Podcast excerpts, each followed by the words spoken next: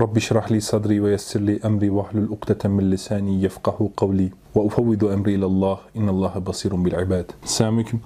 Bugün Allah izin verirse Bedir bin Nasr'ın Kur'an'dan etkilenme ve Kur'an ile amel etme adlı kitabını okuyacağız. Daha önce tefsir usulüne giriş videosunda belirtmiştim. E, dört açıdan ele alacağız diye. Yani Kur'an ilimlerini. E, bir tefsir usulü, tefsir tarihi, Kur'an okuma yani kıraat, tecvid ve benzeri ve Kur'an okuyanın ahlakı ile ilgili kitaplar demiştik. E, tefsir usulünü İsmail Cerrahoğlu'nun kitabını esas iskelet yapıp üzerine inşa edeceğimizi ve e, Kur'an ahlakını da bu kitabın üzerine inşa edeceğimizi söylemiştim. Neden bu kitabın üzerine inşa edeceğiz? Normalde çok daha büyük alimlerin kitabını okuyacağız işte. Gazali ve Nevevi gibi. O kitapların üzerine inşa etmek yerine bu kitabın üzerine e, ana iskeleti oturtmamızın sebebi şudur. Bu kitap yakın dönemde yazılmış bir kitaptır ve o kitapların tamamından istifade edilmiştir. Daha kapsamlı ve kuşatıcı olmuş. E, haricen e, şahıs, kitabın yazarı olan şahıs kitabın içine çok dahil olmamış ki bu konu zaten e, yazarının çok konuşmasını gerektiren bir konu değildir. Ben de çok abartılı konuşmamaya çalışacağım bu konuda. Çünkü bu konuyla ilgili çok fazla ayet ve hadis var. Sahabe sözleri var, tabiun sözleri var, eski ulemanın sözleri var. Ve gerçekten bu konuyu e, kafi miktarda anlatmaya yetecek kadar elimizde nakil var. O yüzden e, bu konuyu hakkında e, bir alimin görüşüne çok başvurma ihtiyacı hissetmiyoruz. Bu kitabın içinde ayetlerin Arapça metinlerini koymamışlar. Belki tek eksiklik bu. Onun dışında ben çok beğeniyorum bu kitabı. Hatta okuduğum dönemde bu kitabın özetini çıkarıp eşe dosta da dağıtmaya çalışmıştım. O dönem birlikte çalıştığımız acil çalışanları hatırlarlar belki. Tek eksiklik belki şu olabilir. Ayetlerin Arapçası konulmamış. Ben kitaplarda ayetlerin Arapçasının olması gerektiğini düşünüyorum. E, belki hadisler çok fazla kitapları uzatacağı için hani bundan kaçınıyor olabilirler ama ayetlerin en azından Arapçasının olması gerekiyor. Ben ayetlerin Arapçası Türkçe okunmasını çok şey bulmuyorum. E, doğru bulmuyorum. O yüzden ayetlerin Arapçalarını çıkarttım. Teker teker inşallah Arapçalarıyla okuyacağız ayetleri. E, hadisleri Türkçe okuyacağız. Selef Salih'in sözlerini Türkçe okuyacağız. Çok ilmi değil, daha ziyade ahlak ve adaba yönelik bir ders olacak. Umarım oldukça faydalanırız. Şunu söyleyebilirim. E, burada vaiz üslubuna girmek istemiyorum. E, ben hani bu konuda kendimi ehil de görmüyorum vaaz konusunda. E, gerçekten sizinle beraber şu an bu kitaptan ders almak istiyorum. Çünkü böyle şeyler anlatıldığında hem anlatan tarafından hem anlatılan tarafından daha tesirli oluyor bence. Umarım faydalanırız. Yani bunu bir şahsın size anlatısı gibi değil de sanki ilim öğrenen iki talebenin kendi arasında konuşması gibi anlayabilirsiniz. Çünkü kendim bunlardan müstahni tutmuyorum. Zaten eser üzerinden değil neredeyse Kur'an üzerinden bir ders yapacak gibi olacağız. Ama ayetleri ve hadisleri gerçekten çok güzel derleyip toplamış. Tamamı neredeyse bir kitabın içine sığmış. O yüzden çok hoş bir kitap. Ee, birinci bölüm Kur'an üzerinden düşünmeye ve ondan etkilenmeye teşvik demiş. Burada ayetleri sıralamış. Teker teker okuyalım inşallah.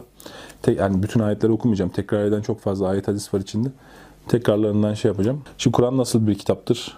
Ayet-i Celle demiş ki Yunus suresi 57. ayet-i Celle.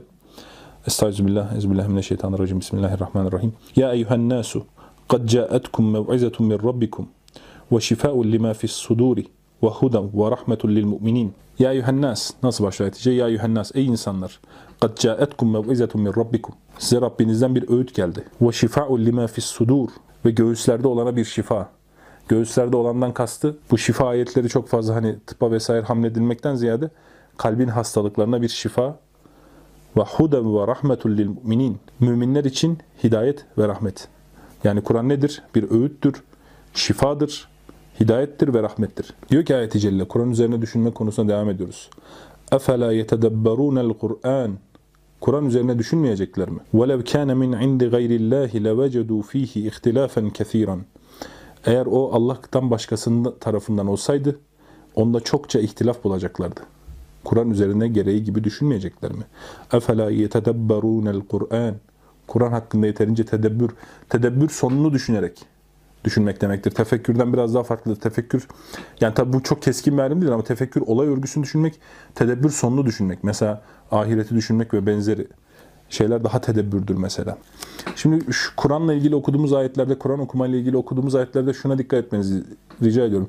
Ee, Kur'an okumak, yani biz şu an Kur'an okumanın Kur'an'da ne olduğunu anlamaya çalışıyoruz. Hadislerde ne olduğunu anlamaya çalışıyoruz. Kur'an okumak, Kur'an'da olsa da olur, olmasa da olur bir iş değildir. Böyle bir algı maalesef zihnimize oturmuş.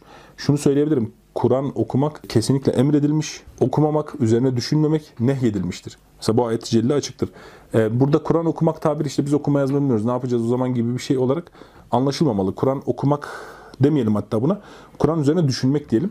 E, bu e, sizin okuduğunuz olabilir, tefsir okumanız olabilir, Kur'an anlatan bir insanı dinlemeniz olabilir. Kur'an'ın hükümlerini dinlemeniz olabilir. Ama Kur'an'la iştigal halinde olmak. e, bu Kur'an'da işte olsa da olur olmasa da olur cinsinden bir iş değildir. Kur'an'la irtibat Allah alem hem emir üslubu hem de yapmayanın yasaklanması üslubuyla farzdır.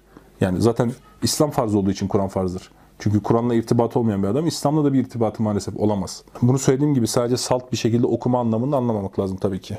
Bu hatalı olur. Enfal suresi 2. ayette diyor ki bu söylediğim yani Kur'an'la irtibatın farz olması meselesi. Ayet-i Celle diyor ki Estağfirullah. 2. ayet-i Celle Enfal suresinde innemel mu'minune. Müminler sadece şu kimselerdir.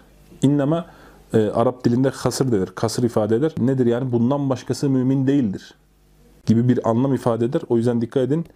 اَلَّذ۪ينَ اِذَا ذُكِرَ اللّٰهُ وَجِلَتْ قُلُوبُهُمْ Allah zikredildiği zaman yanlarında kalpleri titrer. Ve iza tuliyet aleyhim ayatuhu zadethum imanen Onlara ayetler okunduğu zaman imanları artar. Ve ala rabbihim yetevekkelun ve onlar sadece Rablerine tevekkül eder, ona güvenir, ona dayanırlar. Yani müminler sadece şu üç kimse. Allah anıldığı zaman kalpleri titrer.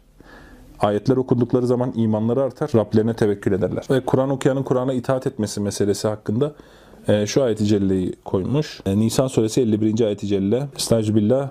İnnemâ kâne kavlel mu'minîne izâ du'u ilallâhi ve rasûlihi liyahkuma beynehum en yekulu semi'na ve ata'na. Gene innema ile başlamış. Müminlerin aralarında hüküm vermesi için Allah'a ve Resulüne davet edildiklerinde sözleri sadece ve sadece şudur. Bundan başka bir söz onlardan çıkamaz. İnnema'nın verdiği ifadeyle söylüyorum. Semi'na ve ata'na. Ya Rabbi biz işittik ve itaat ettik. Bu iki kapsamlıdır. Burada sadece biz itaat kapsamını ele alıyoruz ama bu semi'na ve ata'na da şunu unutmamak gerekir. İşittik. Yani işitmek için orada olmak gerekir. Onu işitmek gerekir, dinlemek gerekir, duymak gerekir. Bunun için Kur'an okumak gerekir, Kur'an'dan haberdar olmak gerekir ve benzer. Semi'na ve ata'na ya biz işittik ve konu kapandı itaat ettik. Müminlerin tavrı sadece budur Kur'an'a itaat konusunda. Ve ulaike humul muflihun. Ve kurtulanlar, felaha ulaşanlar bunlardır. Evet Ahzab suresi 36. ayet Kur'an nasıl okunur kısmındayız hala. Nasıl itaat edilir Kur'an'a? Mu'minin ve la mu'minetin iza qadallahu ve rasuluhu emran en yekuna lehumul khiyaratu min emrihim. Ve men ya'sillaha ve rasulahu fakat dalle dalalen mubina. Şöyle derli toplu meal vermek için istiyorsanız şey de verebilirim. Parça parça da verebilirim. Söyleyelim. Ve ma kana li mu'minin ve la mu'minetin. Mümin erkek ve mümin kadın için olacak şey değildir. Ne? İza qadallahu ve rasuluhu emran. Allah ve Resulü bir iş hakkında hüküm koysun. Yani ayet gelsin, hadis gelsin, o konu kapansın. Onların da bu işte bir seçim şansı olsun. Yani nedir bu? Allah Teala dedi ki şu haramdır. Şuna vereceğiniz ceza budur. Şu ticarette yapacağınız uygulama budur desin. Hüküm gelsin. Ve bir mümin de buna rağmen seçme şansı olsun. Allah'ın söylediğimi yapayım, başkasını mı yapayım? Bu olacak iş değildir diyor Allah Teala. Ve men ya'sillâhe ve rasûlehu Kim Allah'a ve Resulüne asi olursa, böyle bir durumda emrini dinlemezse ve kendi seçimlerini yaparsa fakat dalle dalalen mubine. O apaçık bir sapışla, dalaletle sapmış olur. Dalalet biliyorsunuz karanlıkta kalma yolunu kaybetme, şaşırma demektir. Böyle bir sapış, sapışla sapmış olur diyor ayet-i celle. Estağfirullah. Kehf suresi 57. ayet-i celle. وَمَنْ أَذْلَمُ مِمَّنْ ذُكِّرَ بِآيَاتِ رَبِّهِ Şundan kim daha zalim olabilir? Ona Allah'ın ayetleri, Rabbinin ayetleri hatırlatılmıştır. Ayet okunmuştur. Kardeş öğüt al demiştin, denilmiştir. Yani zikir hem hatırlatılma hem öğüt verme anlamında ayetlerle öğüt verilmiştir ya da ayetler ona hatırlatılmıştır bir konuda. فَأَعْرَضَ عَنْهَا Ve o ondan yüz çevirmiştir. Ayet okumana rağmen kardeş yapma işte bu faizdir, haramdır, Allah Teala'nın ayetleri var denilmesine rağmen mesela ondan yüz çevirmiştir. Ve nesiye ma gaddemet yeda ellerinin getirdiğini unutmuştur. Yani yaptığı işleri unutmuştur evvelinde. İnna cealna ala kulubihim ekinneten en yefkahuhu ve fi azanihim vakra. Biz onların kalplerine Kur'an'ı anlamalarına engel olan engeller, ağırlıklar koymuşuzdur ve kulaklarına sağırlık verdik diyor. Ee, şimdi Kur'an biz burada tefsir usulü Kur'an nasıl anlaşılır, nasıl anlaşılmalı diyoruz ya. Bazen bu konuları ihmal ediyoruz. Ayet-i Celle diyor ki öğüt geldi. Öğütten yüz çevirdi hiç umursamadı öğüdü.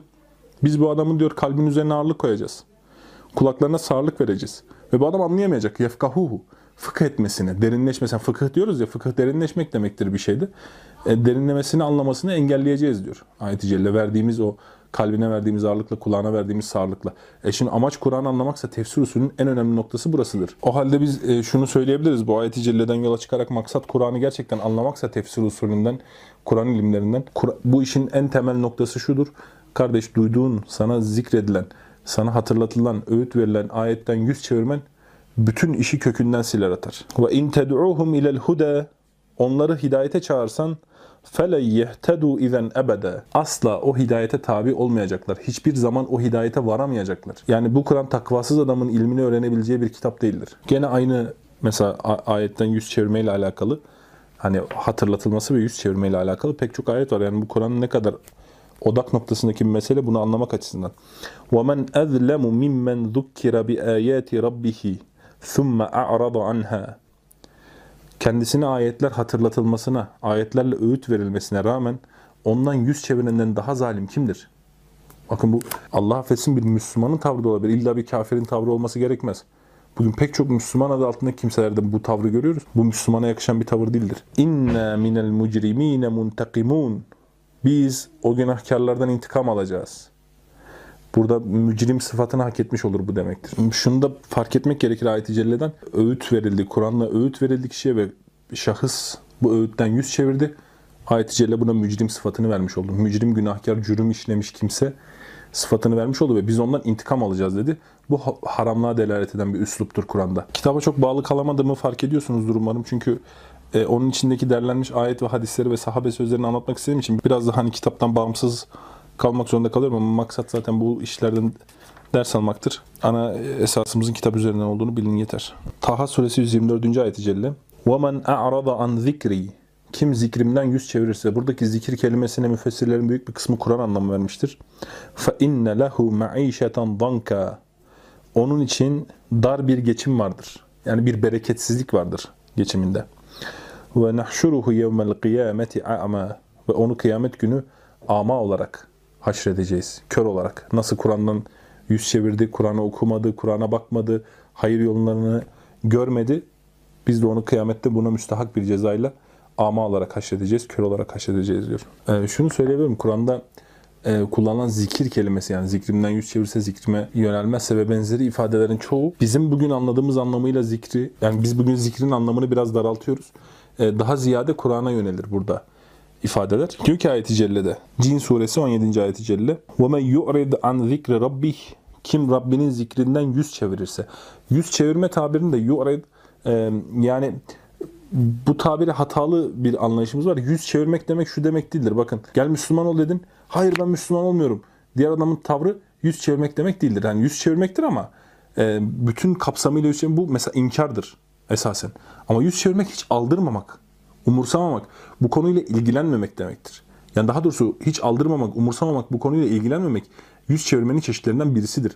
Biz sadece en kaba şekliyle hayır seni dinlemiyoruz, biz İslam'dan hoşlanmıyoruz diyen adamın tavrını yüz çevirme sanıyoruz. Oysa bizim gaflet dediğimiz bu konuyla hiç ilgilenmeme de bir yüz çevirme çeşididir. Allah korusun. وَمَنْ يُعْرِضْ عَنْ ذِكْرِ رَبِّهِ Kim Rabbinin zikrinden, övdüğünden, Kur'an'dan yüz çevirirse يَسْلُكْهُ عَذَابًا سَعَدًا Rabbin onu gittikçe artan bir azaba sokar. Zuhruf suresi 36. ayet diyor ki وَمَنْ يَعْشُوا عَنْ ذِكْرِ الرَّحْمَانِ نُقَيِّدْ لَهُ شَيْطَانًا فَهُوَ لَهُ قَرِينٌ Kim Rahman'ın zikrinden gafil olursa, gafil olmak az önce söylediğimiz gibi, umursamam. Biz ona bir şeytanı musallat ederiz ve o onun yakınında bulunur, onun yakında bulunacak bir şeytanı ona musallat ederiz. Yani kötü ameller peşi sıra gelir. Gaflet öyle bir şeydir ki birazdan Katade'den böyle bir nakil şey yapacağız. Söyleyeceğiz. Müslüman belli bir çizgide kalamaz. Gafilken sürekli düşüş halindedir. Yani ben bu Kur'an meselesiyle, İslam meselesiyle, iman meselesiyle hiç ilgilenmiyorum dediği anda Müslüman olduğu yerde kalmıyordur. Düşüyor demek. Abdullah İbni Mesud'dan sayfa 14'te nakil yapmış demiş ki Kur'an okurken çürük hurma gibi dağıtıp saçmayın. Bundan kasıt ne? Hızlı hızlı okuyup darmadağın etmek. Onu şiir okur gibi hızlı hızlı da okumayın. İbret verici ayetler üzerinde durun. Kalplerinizi onunla harekete geçirin. Hiçbirinizin gayesi sureyi bitirmek olmasın. Yani hadi bitsin bir sure bitirmiş olayım gibi düşünerek hızlı hızlı okumayın. Diyor Abdullah İbni Mesud biliyorsunuz çok büyük bir sahabidir. Ben de ondan örnek vereyim bir usul olsun diye. Mesela Rahman suresini okuyacaksınız. Biliyorsunuz ki Abdullah İbni Mesud Rahman suresini okuduğu için Kabe'nin önünde müşriklerden dayak yedi. Oturun haremin önünde Rahman suresini okuyan bir Abdullah İbni Mesud hayal edin. Sonra Abdullah İbni Mesud kendiniz olun yani. İnsanların gelip size vurduğunu ve benzeri şeyleri hayal edin. Ve nelere katlandıklarını biraz daha anlamaya çalışın. Çünkü insan kendi saygınlığını çok şey görür, yüksek görür. Mesela size vurulduğunu hayal edemezsiniz kolay kolay. Tekme tokat dayak yediğinizi hayal edin ve benzer. Tabi burada surenin içindeki şeyleri de düşünün. Onun üzerinden örnek vermiş olayım ben de Abdullah İbni Mesud'un kendisi üzerinden. Gene bu Derda demiş ki, Kur'an'ı şiir gibi saçarak okumayın. Yani hızlı hızlı serpiştirerek okumayın. Bunlar sahabenin büyük alimleridir söyleyenler. Şüphesiz Kur'an'ı saçanlar ve onu hızlı hızlı okuyanlar ne suyu tutan ne de üzerinde ot biten tümseklere benzerler. Tabi bu hadis-i şerife göndermedir. Ne suyu tutan ne ot biten. Suyu tutan onu öğrenip, hıfzedip, koruyan ve olduğu gibi başka birini nakleden ne böyledirler ne de ot biten. Ot bitmekten kasıt ne? Direkt kendisi emdi ve bitki verdi. İlim verdi yani. Kur'an'dan aldığıyla. İkisini de yapamazlar hızlı hızlı okuyanlar diyor. Hazreti Ali'den diyor ki dikkat edin. Gerçek fakih, fakih fıkh eden demektir. Bizim anladığımız fıkıh kavramı gene zikir gibi anlamı biraz daralmıştır. Fıkıh sadece bizim kitaplarda okuduğumuz ilmihal benzeri şeyler değildir. Dini derinlemesini anlamak fıkıhtır. Gerçek fakih ne insanların Allah'ın rahmetinden ümit kesmelerine neden olur. Yani onları çok korkutup biz yandık bittik kül olduk dedirtir. Ne de onları Allah'ın azabından emin kılar. Yani rahat olun biz zaten la ilahe illallah dedik hepimiz cennetteyiz. Bu şekilde de olmaz. Allah'a isyan ve günah işleme konusunda onlara ruhsat da vermez. Kur'an'ı bırakıp başka bir şeye yönelmez. Anlamadan gerçekleştirilen okumada hiçbir hayır yoktur. Bu çok önemli. Anlamadan gerçekleştirilen bir okumada hiçbir hayır yoktur. Ali'nin bunu söylediği topluluk Arap bir topluluktu. Yani Kur'an'ı hızlı okuyan, muhtemelen anlamayan kimselere söylüyordu. Bugün bizim hiç anlamadan yaptığımız okumalar biraz bu nakil etrafında da düşünülmeli. Yani bizim okuduğumuz ayetlerin altında meallerini de okumamız uygun olur. Bu rivayet nerede geçiyormuş? Ebu Nuaym'ın Hilyetül Evliyası'nda geçiyormuş. Abdullah İbni Ömer'den. Yani sahabe nasıl Kur'an öğrendi? Resulullah Kur'an'ın en büyük muallimidir. Ve Kur'an'ı nasıl öğretirdi? Biz nasıl öğretiyoruz ve nasıl öğretmeliyiz? Meselesi noktasında bu rivayetler çok önemli. Ee, bizim bugün öğretim tarzımızla bunlar kıyaslanmalı. Abdullah İbni Ömer diyor ki, biz bu ümmetin başıydık. Yani ilk nesildik. Resulullah'ın ashabının önde gelenleri Kur'an'dan ancak bir sure ya da buna yakın bir miktar ezberediler. Kur'an onlara ağır geliyordu. Ancak onlara Kur'an'a uygun bir şekilde amel etmek ihsan edilmişti. Yani onu ezberlemek onlara zor geliyordu. Bizde mesela 4 yaşında bir çocuğun yaptığı işi bazı sahabeler yapamıyordu. Zor geliyordu ezberlemek. Ancak onlara Kur'an'a uygun bir şekilde amel etmek ihsan edilmişti. Yani ayeti bilmeseler bile manasını bilip onunla amel ediyorlardı. Çünkü Resulullah gösteriyordu, diğerleri biliyordu, toplumda yaşanıyordu. Bu ümmetin sonunda ise Kur'an ezberlemek ve okumak kolay gelecek. Hatta çocuklar, körler de Kur'an-ı Kerim okuyacaklar.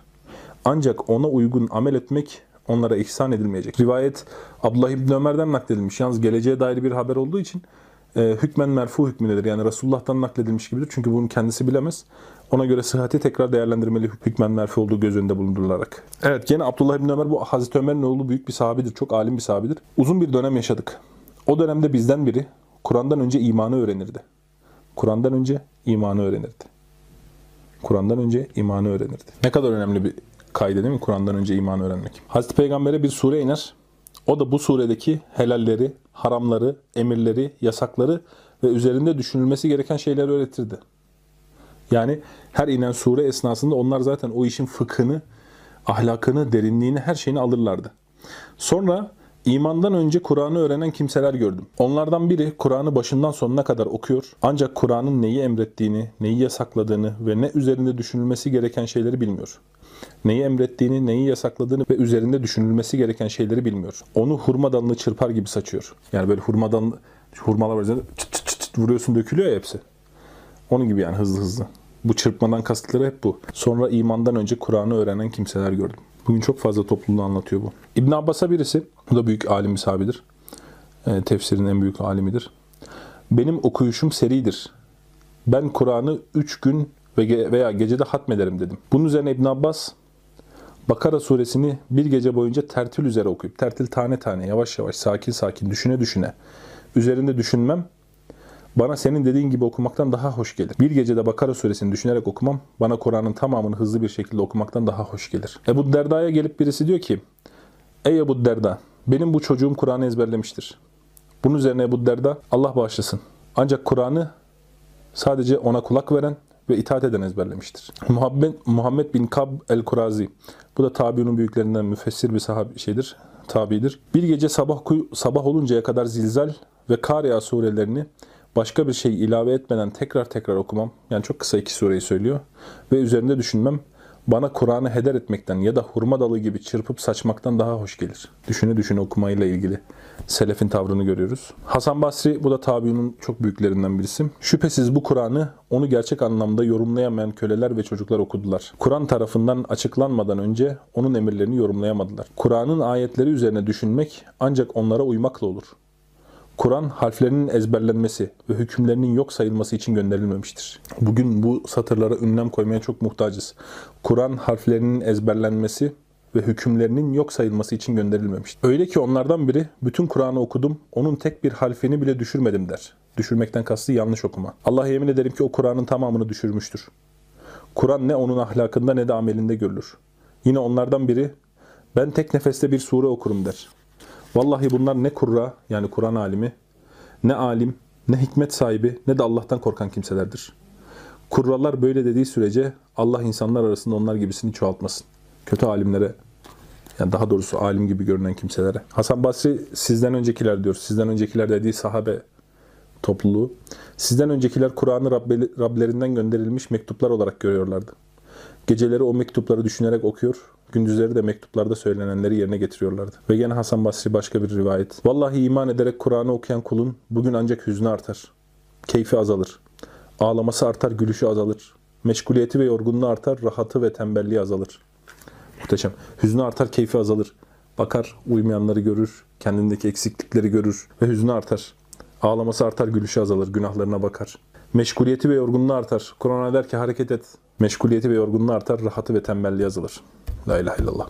Hasan Basri çok büyük bir vaizdir. Tabi'nin devrinin vaizidir. Çok enfes sözler naklediliyor ondan. İbn Kayyim diyor ki, eğer insanlar Kur'an'ı düşünerek okumanın önemini bilselerdi, her şeyi bırakır sadece onunla ilgilenirlerdi. Düşünerek Kur'an'ı okur, kalbine şifa olan bir ayete geldiğinde yüzlerce kez hatta tüm gece onu tekrarlardı. Yani kendinde hastalık olan, kalbinde şifadan kastı bende kibir var. Kibirle ilgili bir ayet geldi. Her okuduğunda sanki oraya bir doz böyle temizlik yapıyor. Her okuduğunda bir temizlik yapıyor gibi hissederdi. Dolayısıyla bir ayeti düşünerek ve anlayarak okumak, düşünmeden ve anlamadan Kur'an'ı hatmetmekten daha hayırlı, kalp için daha faydalı, imanı elde etme ve Kur'an'ın tadını almada daha etkilidir. İmam Acurri, inşallah kitabını da anlatacağız İmam Acurri'nin, demiş ki bir sureyi okurken onun düşüncesi okuduğundan ne zaman öğüt alacağıdır. Düzgün Kur'an okuyan kimsenin. Hedefi sureyi ne zaman bitireceği değildir. Onun tek amacı ne zaman Allah'ın hitabını anlayacağım, ne zaman kendime mani olacağım? Ne zaman ibret alacağımdır?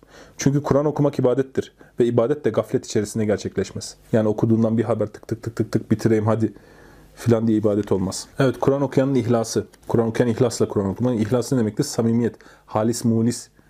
Süt dersin ya halis katışıksız. Sade. Sapa sade. Ee, yani içine riya karışmamış, şirk karışmamış ve benzeri. E, Allah'tan başkasına işte gösteriş karışmamış ve benzeri ibadete ihlaslı ibadet diyoruz. Halis mulis Allah için yapılmış ibadet yani. Resulullah sallallahu aleyhi ve sellem'den nakledildi. Kendisiyle Allah'ın rızası kazanılan bir ilmi sadece dünya menfaati elde etmek için öğrenen bir kimse kıyamet günü cennetin kokusunu alamayacak. Ne acayip bir şey değil mi? Yani adam maaşı yüksek diye ilahiyat profesörü olmaya çalışıyor, maaşı yüksek diye, iş rahat diye imam olmaya çalışıyor tez olsun diye işte tez yapayım, profesör olayım diye tefsir ilmi öğreniyor. Veya şöhret olsun diye başka bir branştayken İslam ilimleriyle ilgileniyor. Cahillerle tartışmak için ilim öğreniyor. Cennetin kokusunu dahi alamayacaktır. Resulullah sallallahu aleyhi ve sellem şöyle buyurur. Kur'an'ı ok gibi dosdoğru okuyan ancak karşılığını ahirete bırakmayıp dünyada alan topluluklar gelmeden önce Kur'an'ı okuyun. 26 hadis Ahmet bin Hanbel'in müsnedine geçiyormuş. Kur'an'ı çok güzel okuyan ancak karşılığını ahirete bırakmayıp dünyada alan. Dünyada ne olarak alabilir? Bunu mal olarak alabilir, şöhret olarak alabilir, itibar olarak alabilir. Gelmeden önce Kur'an'ı okuyun. Abdullah bin Mesud bir adamın ihlas bahsindeyiz hala. Dün gece şu kadar ve şu kadar Kur'an okudum sözü iletilince. Abdullah bin Mesud dedi ki onun Allah'ın kelamını okumasındaki payı işte bu sözüdür. Ve okuyuşundan elde ettiği işte budur. Bir şöhret, aldanış ve benzeri. Temim Eddari zühdüyle çok meşhur bir zattır. Günde kaç cüz okursun diye sorulunca Temim öfkelendi ve şöyle dedi. Herhalde sen Kur'an'ı bir gecede okuyup sabah olunca bu gece Kur'an'ın tamamını okudum diyenlerdensin. Nefsim elinde olan Allah'a yemin ederim ki dört rekat nafile namaz kılmam, bana bir gece içinde Kur'an'ın tamamını okuyup sabah olunca bu gece Kur'an'ın tamamını okudum demekten daha hoş gelir. Ortaya koyulmamış hafif bir ibadet, ortaya koyulmuş, gösteriş yapılmış kendisiyle bir ibadetten çok daha iyi gelir bana. Abdullah İbni Abbas şöyle dedi. Müthiş, muhteşem bir rivayet. Yani bugün halimizi çok hoş anlatan bir rivayet. Abdullah İbni Abbas dedi ki, sahabenin en büyük müfessiridir. Resulullah'ın kendisine duası olduğu ve pek çok sahabenin övgüsüne mazhar olmuş bir sahabidir. Eğer Kur'an hafızları Kur'an'a hakkıyla uysalar, bu Kur'an hafızlarını sadece Kur'an hafızı olarak anlamamak lazım. Muhtemelen kurra kelimesi geçiyordur Arapçasında. Kur'an alimleri, Kur'an hafızları, Kur'an okuyanlar. Kur'an'a hakkıyla uysalar ve gerektiği gibi hareket etselerdi, şüphesiz Allah onları severdi. Ancak onlar bu Kur'an ile dünyayı istediler. Dünyanın makamını, malını, şöhretini, itibarını istediler. Bunun için de Allah onlara buğz etti ve onları insanlar arasında alçalttı. Bu çok acıklı ve hüzün verici bir durum. Eğer onlar Kur'an'ın onlara verdiği izzetle davransalardı, insanların gözünde de izzetli olurlardı.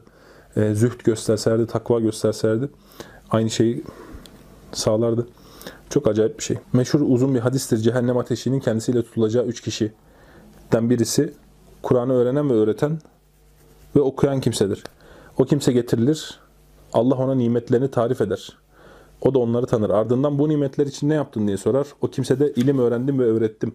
Senin rızan için Kur'an okudum der. Allah Celle Celaluhu yalan söyledin. Sen o alimdir denilsin diye ilim öğrendin. O kurradır denilsin diye Kur'an okudun. Nitekim böyle de denildi der. Sonra onun hakkında emir verir. O adam yüzüstü sürüklenir ve nihayet cehenneme atılır. Yani riya ile bir isim sıfat kazanmak için bu işi yaptın ve o sana dünyada verildi. Bunun karşılığını dünyada aldın. Ahirette hiçbir şey yoktur sana. Şimdi ihlas, eski selefin ihlasına örnek vermiş ve onların ağlamasından şey yapmış. Hasan Basri diyor ki, sahabeyi anlatıyor. Onlardan biri bir meclise oturup bir sözden ya da bir durumdan etkilendiğinde, yani gözü yaşardığında onu tekrarlar durur ve bu hali kaybetmekten korktuğundan dolayı kalkıp giderdi. Hasan Basri'ye alimin cezası nedir diye sorulunca, alimin cezası yani alime verilen ceza nedir diye sorunca Allah katından olan cezayı kastediyor kalbinin ölümüdür dedi. Kalbinin ölümü nedir diye sorulunca ahiret ameliyle dünyayı istemesidir dedi. Kalbin ölümü meselesi alimlerin tabii ki en büyük afetidir. Pek çok alimde avamdan bir insanın kalbindeki canlılığı bulamazsınız. O kadar hüzün verici bir şey ki sıradan bir Müslümanın duygulandığı şeylere titizlik gösterdiği konulara titizlik edemezken görürsünüz. Bunun alameti de ahiret ameliyle dünyayı istemesidir. Muhammed bin Vasi onların halini anlatırken şöyle diyor. Öyle insanlara yetiştim ki Onlardan biri başı hanımıyla aynı yastıktayken yanaklarının altı gözyaşlarından dolayı ıslanır ancak hanımı bunu hissetmezdi. Öyle insanlara yetiştim ki onlardan biri safta namaz kılarken gözyaşları yanaklarına dökülür ve ancak yanındaki kimse bunu hissetmezdi.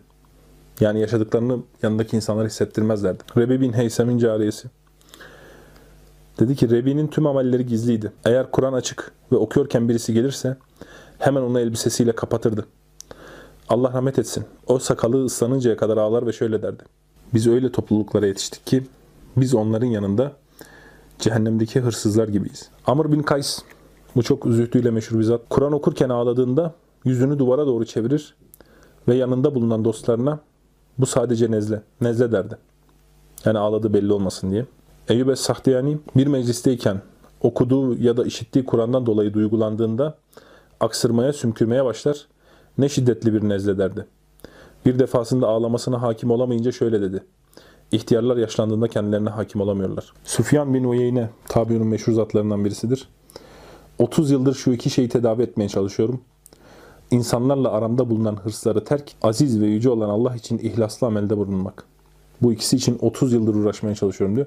Yani bu ihlas derecesine hemen ulaşamadık diye de yeyse kapılmamak lazım. Yani ümitsizliğe kapılmamak lazım. Bu bir mertebe işidir. Ama bununla sürekli mücadele halinde bulunmak gerekir. Gene Süfyan bin Uyeyne'den her kim Kur'an'ı severse aziz ve yüce olan Allah'ı da sevmiştir. Muhabbetullah, biz Allah'ı seviyoruz, Allah aşkıyla doluyuz vesaire işi bir edebiyatın ötesine geçmeli. Kur'an'ı sevmeli, Kur'an'la amel etmeli ve benzer. İkrime bin Ebu Cehil musafları, musaflar okumak için açıldığında üzerlerine kapanır ve bu Rabbimin kelamıdır. Bu Rabbimin kelamıdır derdi. Yani mesela bazen Müslüman olmayanlara bu konuda şeyle yaklaş. Sertlikle yaklaşmayın. Nebi Aleyhisselam metodu bu değildi. Yani Müslüman olmayan bir adam şunun tadını bilmeyen bir adamdır. Yani bir musaf eline alıp da şöyle bakıp hissini yaşamamış bir adamdır. Merhametle yaklaşın. Sizin yaşadığınız çoğu coşkudan bir haber. Çok şey kaçırmış bir adamdır. Ee, daha merhametli yaklaşmaya çalışın. İkrime bin Ebu Cehil çok geç Müslüman olmuş bir sahabedir. Evet İbn Kayyim rahmetullahi aleyh demiş ki Kur'an'dan faydalanmak istediğinde onu okuyacağın ve dinleyeceğin zaman kalbini ona bağla. Ona kulak ver. Yüce Allah'ın seninle konuştuğu, seni muhatap aldığı şuuruyla hazır bulun. Yani böyle şeyleri tahayyül etmek Kur'an'dan istifademizi çok arttırıyor. Hz. Musa'nın ilahi kelama maruz kaldığı gibi.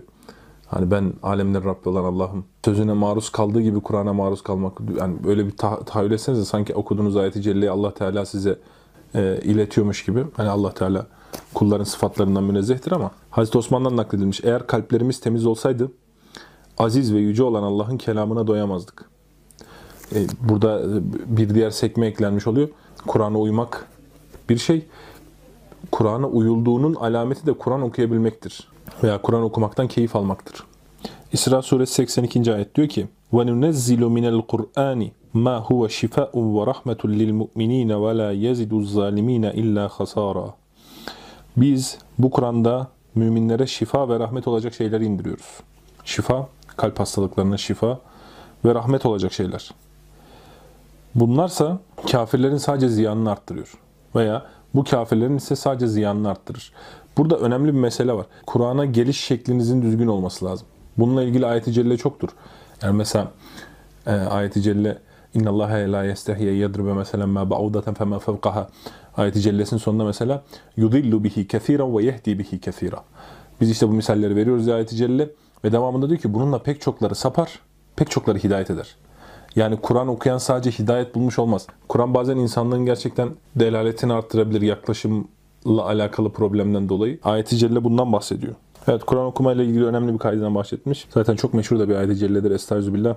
Ve izâ kuri'el Kur'anu festemi'u leh. Kur'an okunduğu zaman festemi'u leh. Ona kulak kesil demektir. Festemi'u.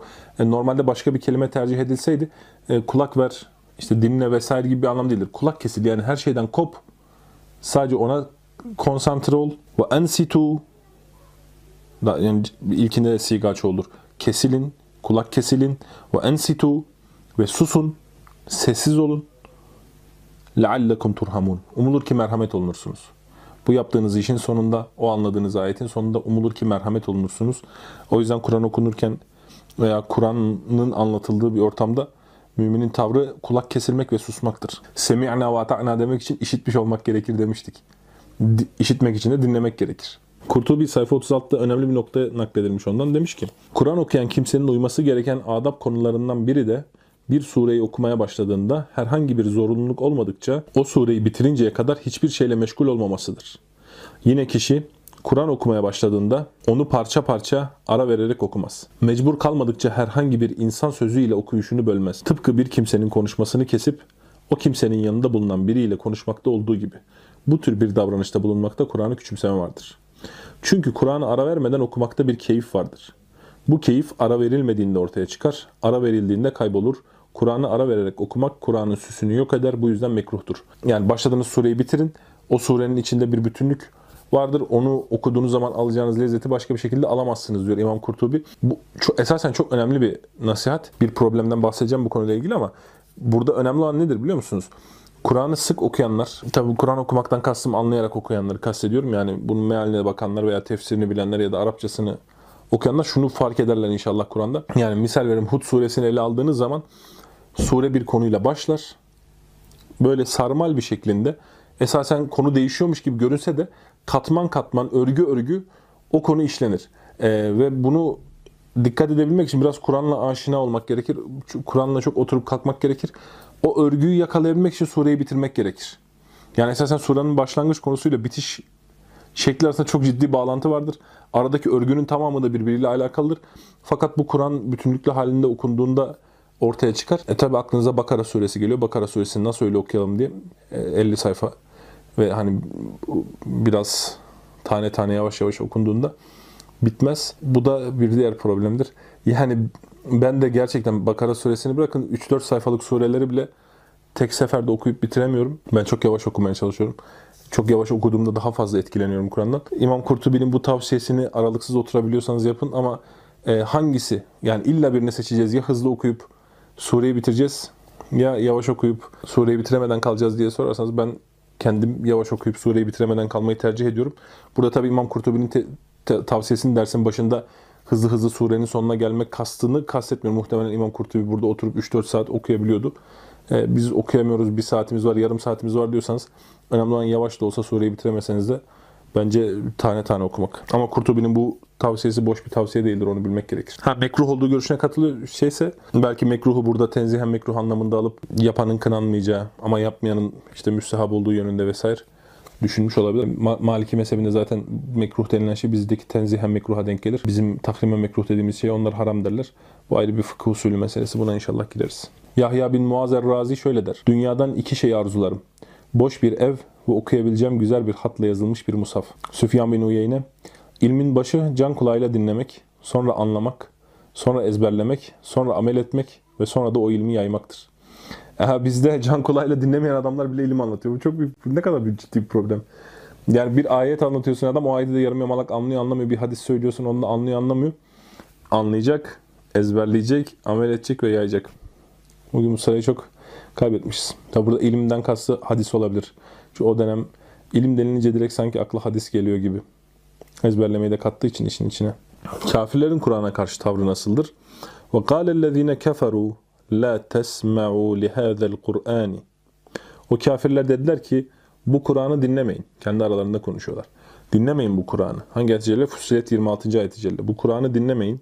Velgav fihi o okunurken gürültüler çıkarın, patırtı yap. Leallekum taglibun. Belki galip gelirsiniz. Kendi aralarında böyle şey yaptılar. Öğütleştiler. Bugün de aynısını yapmaya çalışıyorlar. O yüzden bunun tam antidotunu biz uygulayacağız. Değil mi? Ne diyeceğiz?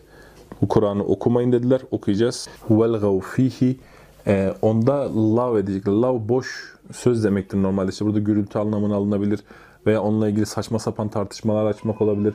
Fi edatıyla geldiği için bu anlam bence güzel bir anlam. Yani onun içinde boş konuşmak, amacından saptırmak, anlamsız yerlere çekmek ve benzeri işler yapmak isteyecekler. Siz de o zaman antidotu nedir bu işin? Bu Kur'an'ın ana mesajına odaklanacağız. Söylemek istediği esas meseleye konsantre olacağız. Onunla ilgili boş tartışmalardan yüz çevirip esas meselesine odaklanacağız. Bu onların taktiğinin tam antidotudur. لَعَلَّكُمْ تَغْلِبُونَ Ve bunun sayesinde onlar galip gelmeyi umuyorlardı. Onlar galip gelemeyecekler inşallah. Evet gece Kur'an okumayla ilgili Müzzemmil suresindeki ilk ayetleri ele almış. Biz kısaca okumaya çalışalım. Estağfirullah. Ya eyyuhel müzzemmil. Ey örtülere bürünen. Kumil leyli illa qalila. Gecenin az bir kısmında kalk. Nisfahu evin kusminhu qalila. Yarısında ya da ondan biraz azalt. Ev zid aleyhi. Ya da onun üstüne biraz ilave et. Varattilil Kur'ane tertila. Ve Kur'an'ı tertil üzere oku.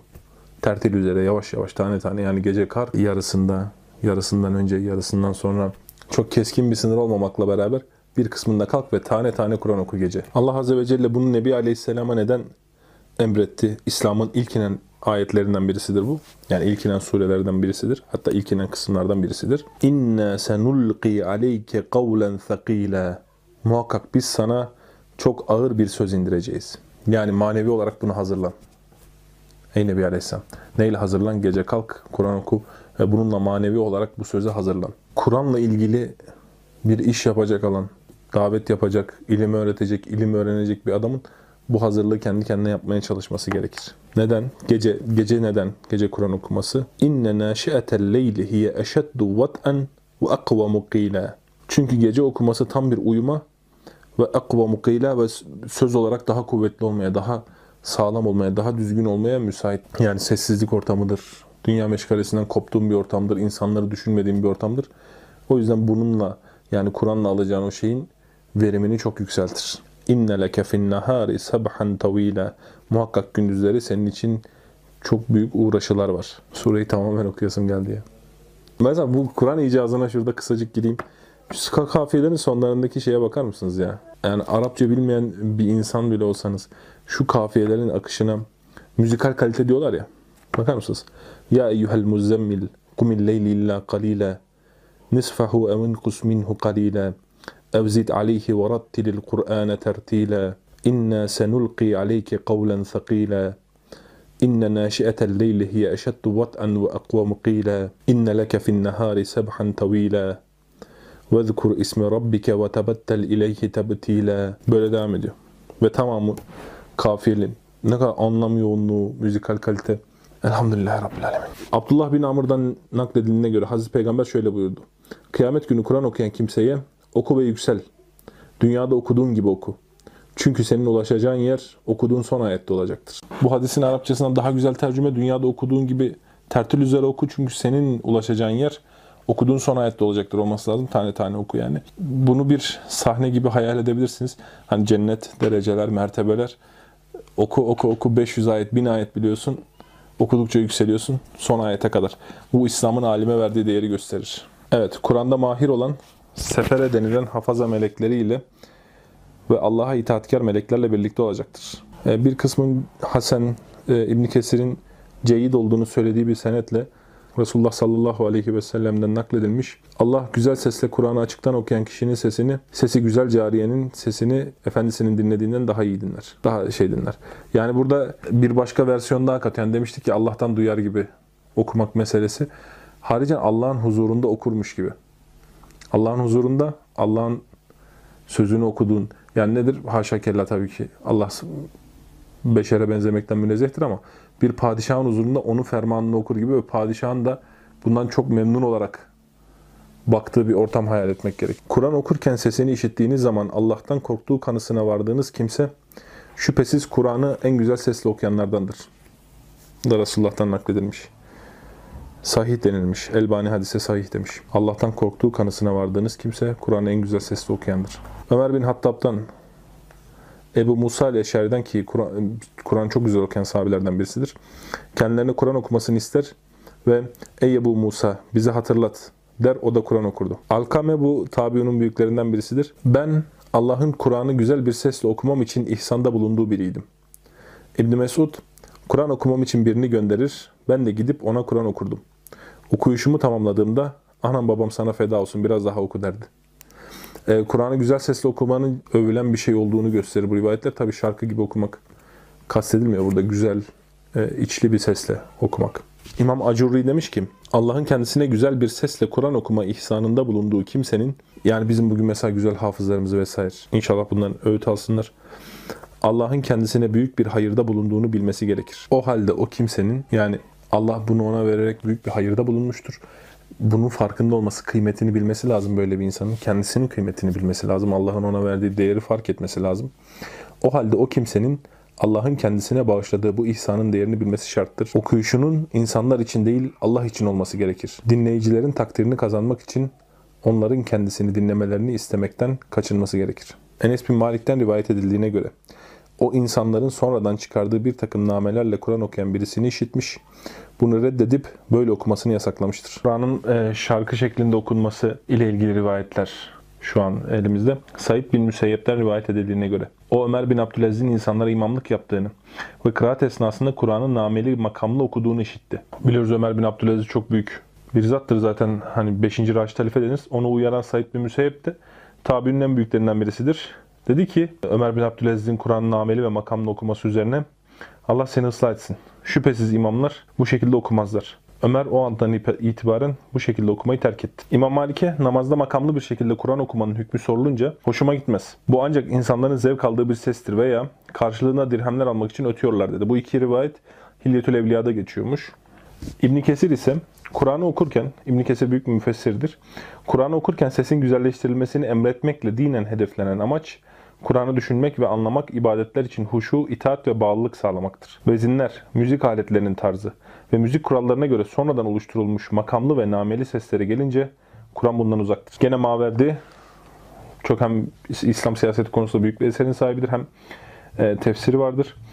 Kur'an'ı makamlı okumak, eğer Kur'an lafızlarından bir, bir takım harekeler eklenerek ya da çıkarılarak uzatılması gereken kısaltılıp, kısaltılması gereken uzatılarak asıl yapısından çıkarılıyor ve bazı lafızların esnetilerek okunması sonucu anlam karışıyorsa bu haramdır. Bu şekilde okuyan kimse doğru yoldan sapmış, onu dinleyen de günaha düşmüş olur.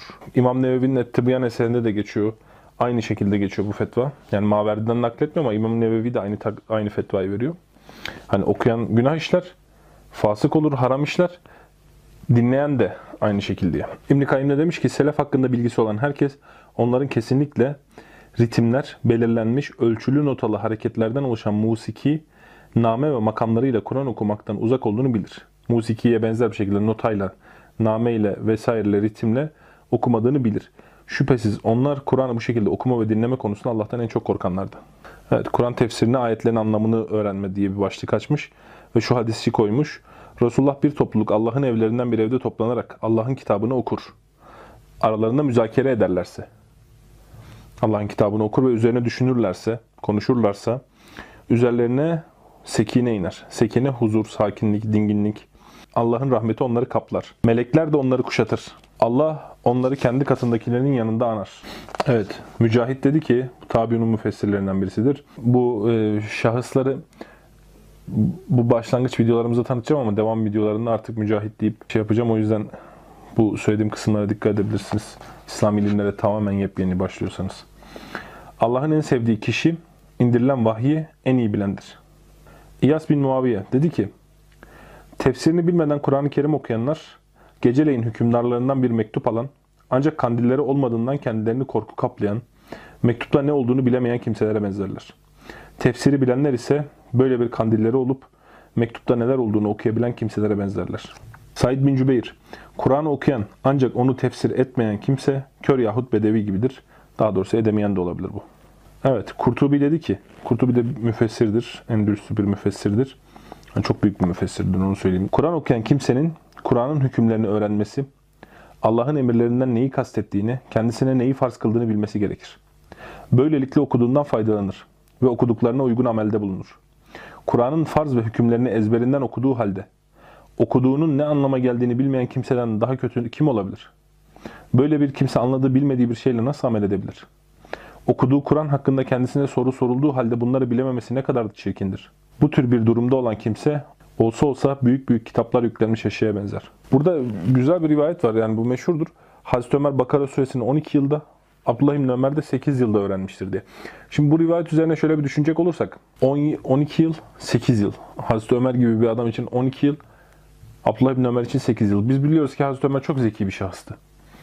Yani zekasını zaten yaptığı devlet teşkilatlanma sistemi ve benzeri şeyler ispatlar zekasını. Peki niye 12 yıl? Yani bizim Kur'an öğrenme tarzımızla onların öğrenmesi tarzı arasındaki farkı anlamak için söylüyorum. Çünkü sahabe diyor ki biz Bakara suresini bilen adamı alim sayardık. Başka rivayette mesela biz Bakara suresini bilen kimseyi gözümüzde büyütürdük diyor. Yani demek ki içinde o kadar çok ahkam, hüküm, fıkıh, sair var ki bunları tamamıyla öğreniyorlar. Sahabeden nakledile gelenin tasdikidir bu. Yani bunlar çünkü çok zeki şahitler oldukları Müslüman olmayan için bile ayan beyan bir iştir. Oysa biz 6 ayda hafız olmayı bir maharet sayıyoruz. Yani Kur'an zaten bölüm bölüm indi ki o bölüm indiğinde hükmü öğrenilsin, ahla, ahlakı, ahkamı ve benzeri işte akaidi o ayetten çıkarılacak her şey öğrenilsin diye zaten yavaş yavaş indirildi. O yüzden sahabe böyle Kur'an okumaya devam etti ömrü boyunca. Doğru bir Kur'an öğretimi de bu şekilde olur. Yani bir şahıs Kur'an'ın 5 ayetini anlamı, ahkamı, fıkı, ahlakıyla biliyorsa bu Kur'an'ın 100 ayetini hiçbir şey anlamadan okuyandan daha üstündür. Ee, bizim Kur'an eğitiminde bu metodu artık gündemimize almamız gerekir. Sahabeyi bu derece mükemmel bir eğitimle yoğuran da bu sistemdir zaten. Yani bizim verdiğimiz İslami eğitimle bir e, sahabe kalitesi yakalayamıyor oluşumuz veya hani bu zaten yakalanabilir bir şey mi o tartışılır ama kaliteye hiç yaklaşamıyor oluşumuz biraz buralarda sebebi aranmalı yani. Mesela onların Kur'an okuyuşuyla bizimki arasındaki farkları şimdi rivayetlerde görelim. Ben İbn Abbas'ın komşusuydum. İbn Abbas Kur'an tercümanıdır. Sahabenin e, çoğu kim alime göre en iyi, en iyi müfessiridir. O geceleyin namaz kılardı. Bir ayet okur. Sonra benim seninle konuştuğum gibi susar, ara verirdi. Sonra daha uzun bir süre susar. Sonra yine okurdu. Ben niçin böyle yapıyorsun diye sordum. Ayetler üzerinde düşünüp yorumlamak için cevabını verdi. Hazreti Ayşe, Resulullah'ın Kur'an okuyuşunu şöyle açıklamıştır. Eğer onu dinleyen okuduğu harfleri saymak istese sayabilirdi. Sizin gibi okumazdı. Yani çok yavaş yavaş tane tane okurdu. O kadar yavaş okurdu ki uğraşsaydınız harfleri sayabilirdiniz. Hazreti Ayşe'ye bazı insanların gecede bir veya iki defa Kur'an'ın tamamını okudukları haber verilince 142 Ahmet bin Hanbel'in müstünde geçiyormuş. Onların okudukları okuma sayılmaz. Ben bütün gece Resulullah'la beraber uyanıktım. O Bakara, Ali İmran ve Nisa surelerini okudu. İçinde korku veren bir tehdidin yer aldığı bir ayeti okuduğunda Allah'a dua eder, ona sığınırdı. İçinde müjde bulunan bir ayeti okuduğunda ise Allah'a dua eder, onu isterdi. Huzeyfe bin Yaman'dan. Bir gece Resulullah'la birlikte namaz kıldım. Bakara suresine başladı. Ben içimden 100 ayeti tamamlayınca rükû eder dedim. O devam etti. Ben içimden bütün sureyi bir rekatta okuyacak dedim. O yine devam etti. Ben içimden bu sureyle rükû eder dedim. Sonra Nisa suresine başladı. Onu da okudu. Ardından Ali İmran suresine başladı. Onu da okudu. Ağır ağır okuyor. İçinde tesbih bulunan bir ayete gelince tesbih ediyor. İçinde istenilecek bir, bir şeyler bulunan ayete gelince istiyordu. Sığınılması gereken bir ayete gelince de sığınıyordu. Bu sayı Müslim'de geçiyor bu rivayet. Bu rivayetten pek çok delalet çıkarılabilir. Kur'an okumadaki bizimle e, sahabe ve Nebi Aleyhisselam'ın okuyuş arasındaki farkları şu an işaret ediyoruz. Yani onlar ne kadar tane tane düşüne düşüne Kur'an'ı anlamak üzerinden okuyorlardı. Biz ne kadar bitirmek üzerinden okuyoruz. İbn Mesud'a bir şahıs şöyle dedi. Ben tek bir rekatta mufassal sureler okuyorum. Mufassal sureler kısa sureler yani Kur'an'ın sonundaki o kısa sureler. Bunun üzerine İbn Mesud şiir okur gibi okuyorsun demek ki. Şüphesiz Kur'an okuyan ancak okudukları köprücük kemiklerinden öteye geçmeyen kimseler vardır. Oysa Kur'an kalbe düşüp orada kökleştiğinde faydalı olur. Nebi Aleyhisselam ayet-i cellede İsa Aleyhisselam'ın şu lafzını gece tekrar tekrar okuyup durmuş. Bunu bize Ebu Zer naklediyor. Sabah namaza kadar tekrarladı durdu diyor bu ayet-i celleyi Nebi Aleyhisselam gece namazında. Estağfirullah. İn tuazibhum fe innehum ibaduk. Eğer onları azap edersen muhakkak onlar senin kullarındır. İsa Aleyhisselam'a onun üzerinden insanların şirk koşmasını ahirette nakledeceğini bildiren pasajda İsa Aleyhisselam'ın Allah Teala'ya cevabı bu. İn tuazibhum fe innehum ibaduk. Eğer onları azap edersen onlar senin kullarındır. Ve in tagfir lehum. Eğer onları affedersen fe inneke entel azizul hakim. Muhakkak sen aziz ve hakim olansın. Affedersen sen mutlak güçlüsün. Bu senin gücüne yakışır. Hakimsin, hikmetine yaraşır ve benzer. İbn Kayyim demiş ki bu selefin adetiydi. Onlardan biri bir ayeti sabaha kadar tekrarlar dururdu. İbn Teymiye de demiş ki her kim hidayeti bulma amacıyla Kur'an'ı düşünerek okursa doğru yol ona açılır. Kur'an'dan etkilenmenin önündeki engeller demiş. İmam Gazali'den nakletmiş. Demiş ki Kur'an'ı anlamaya ve ondan faydalanmaya engel olan şeyler hususunda bu engellerin ilki kalbin harfleri mahrecinden çıkarmaya yönelmesidir. Böyle bir kimseyi Kur'an okuyucularını Allah kelamının manalarını anlamaktan alıkoymakla görevli bulunan bir şeytan idare eder. Şeytan sürekli olarak onları harfleri tekrar etmeye yöneltir. Ona daima harf mahrecinden çıkmadı vesvesesini verip durur. Bu bakımdan bu tür bir kimsenin düşüncesi yalnızca harfleri mahrecinden çıkarma ile sınırlanmış olur. Dolayısıyla bu kimse için nasıl olur da manalar belirgin hale gelebilir? Bu tür bir ve- vesvesenin ardından giden kimse şeytan için en büyük oyuncaktır. Demiş İmam Gazali rahmetullahi aleyh. Abdullah bin Mesud'dan şöyle nakledilmiş. Muvatta ve Şuabul İman'da geçiyormuş. Kuşkusuz siz fakihleri çok, Kur'an okuyucuları az bir zamanda yaşıyorsunuz. Fakih fıkh eden, derinlemesine anlayan, alim olan anlamında kullanılmış. Yakında Kur'an okuyucuları çok, fakihlerin az olduğu bir zaman gelecektir. Onlar Kur'an'ın harflerini ezberlerler. Sınır ve hükümlerini unuturlar. İsteyen çok, veren az olacaktır. Amellerinden önce arzu ve isteklerine uyacaklardır. Huzeyfe radıyallahu anh'dan Kur'an'ı en çok münafık okur. Kur'an'dan hiçbir harfi, ne vavı ne elifi bırakmaz. Başıboş sığırın dilini döndürdüğü gibi döndürür. Okuduğu köprücük kemiğini geçmez. Yani dilini döndürdüğüden kastı kendisini zorlaması, harfleri çok abartılı ihtimam göstermesini kastediyor. Ve okuduğu köprücük kemiğini geçmez, kalben onu sindirmez yani. İmam Ahmet bin Hanbel'e med, hemze, işba ve idgamda aşırıya kaçan kimsenin durumunu sordu. Tecvid kurallarında. Aşırıya kaçan kimse yani hiç yapmayın gibi bir anlam çıkmasın bunda ama aşırıya kaçan kimseler çok fazla. Hele bizim e, Türk karilerde çok daha fazla. E, yani öyle bir ayın patlatıyorlar ki insan kulağı şey oluyor. Hani gerek yok hani tamam ayın çıkarmayı biliyorsun falan diyesi geliyor insanın. İmam Ahmet bundan hiç hoşlanmadığını söyledi. Ardından hoşuma gitmez. Eğer o adam senin sözlerine itaat ediyorsa ona bunu yapmamasını söyle dedi. İbn Cezvi, şeytan harfleri mahrecinden çıkarma konusunda bazı namaz kılanları aldatmıştır. Bazen o kimsenin elhamd elhamd dediğini kelimeyi tekrarlayarak namazın edep kurallarının dışına çıktığını, bazen de şeddeyi uygulamada şeytanın onu kandırdığını görürsün. Kimi zaman da mağdup kelimesini çıkarmada şeytan onu kandırır. Yani burada dat harfini çıkarmada zorlandığı için abartılı bir gayret sarf etmesini kastediyor ki Arap olmayan birinin doğru düzgün dat çıkarması çok zordur. Hani Arapçaya dat dili denir mesela meşhur bir şeydir. Bir kimsenin mağdup kelimesini söylerken dat harfini şeddeli okumaktan tükrüğünün çıktığını görmüştüm. Bundan amaç sadece harfleri uygulamaktır. Şeytan bu harfleri uygulama sınırından daha da ötede çıkarır ve onları okunanı anlamanın ötesinde harfler konusunda mübalağa etmekle meşgul eder. Bütün bunlar şeytanın vesveselerindendir demiş. Bununla ilgili ulemadan çok fazla görüş nakletmiş. Cahillerin güzel övgüleri demiş. Onun aklını başından almıştır. Yalan ve saçma övgülerden mutlu olur bu tarz kimseleri kastederken. Kim söylemiş bu sözü? Acurri. Kendisine Kur'an okunan kimselerdense aynı Acurri devam ediyor. Yanında Kur'an ehlinden bir adam dürüstlüğüyle anılsa bundan hoşlanmaz. Ancak kötü bir şeyle anılırsa bu onu memnun eder. Yani kıskançlığından dolayı. Kendisinden aşağıda olanlarla alay eder. Üstündeki kimseleri dürtüp durur. Kur'an ehlini alçaltmak ve kendi değerini yükseltmek için onların kusurlarını araştırır. Bir başkasının hata etmesini ve kendisinin doğru yapmasını temenni eder. Çünkü bunu e, tamamen bir riyakar tavır olarak gördüğü için riyakarlığın özelliklerini tamamlamış hali. Ve tabii müşahede ettiği şeylerden muhtemelen yola çıkmış olmalı. Evet Abdullah İbni Mesud demiş ki ben öğrendiği bir ilmi unutan kimsenin işlediği bir günahtan dolayı unuttuğunu düşünürüm. Evet Fudayl bin Niyad demiş ki Kur'an okuyanların afeti kendini beğenmedir. Ee, Kur'an ilmini öğrenme konusunda engellerden birisi olarak da kibri saymış. Kibir konusunda şu ayeti celleyi almış. Estağfirullah. Seesrifu an ayatiye ellezine yetekebberuna fil ardi bgayril hak. Yeryüzünde haksız yere kibirlenenleri ki yeryüzündeki haklı olarak kibirlenebilecek kimse yoktur. Haksız burada vurgudur. Ayetlerimden çevireceğim. Onları ayetlerimden uzaklaştıracağım.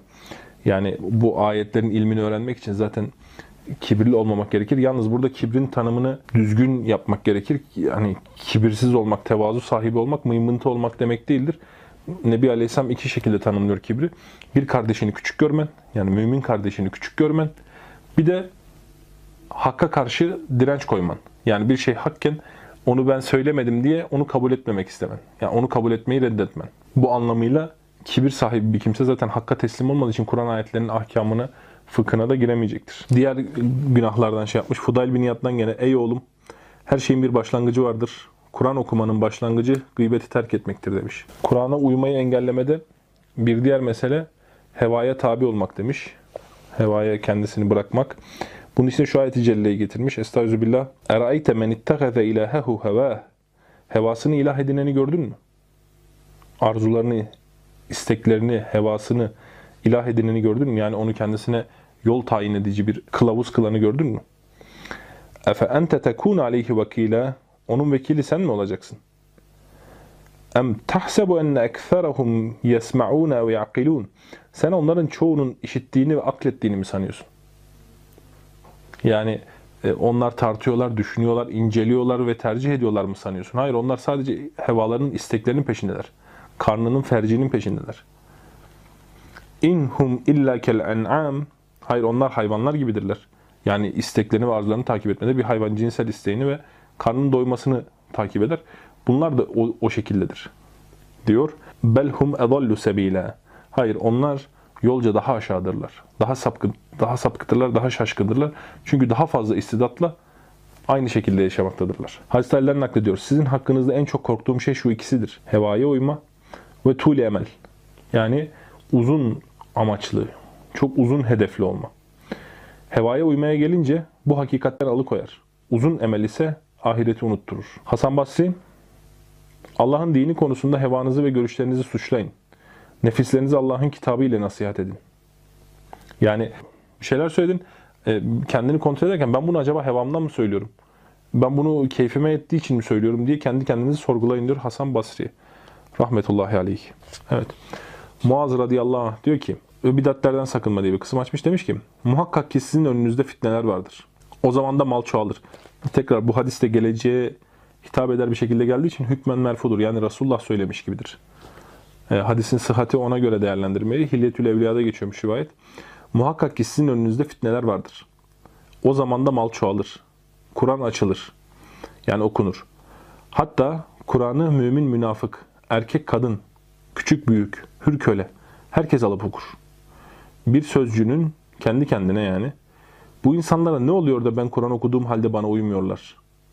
Ben Kur'an'a aykırı olan bir şeyler ortaya atmadıkça bana uyacak değiller diyeceği gün yakındır.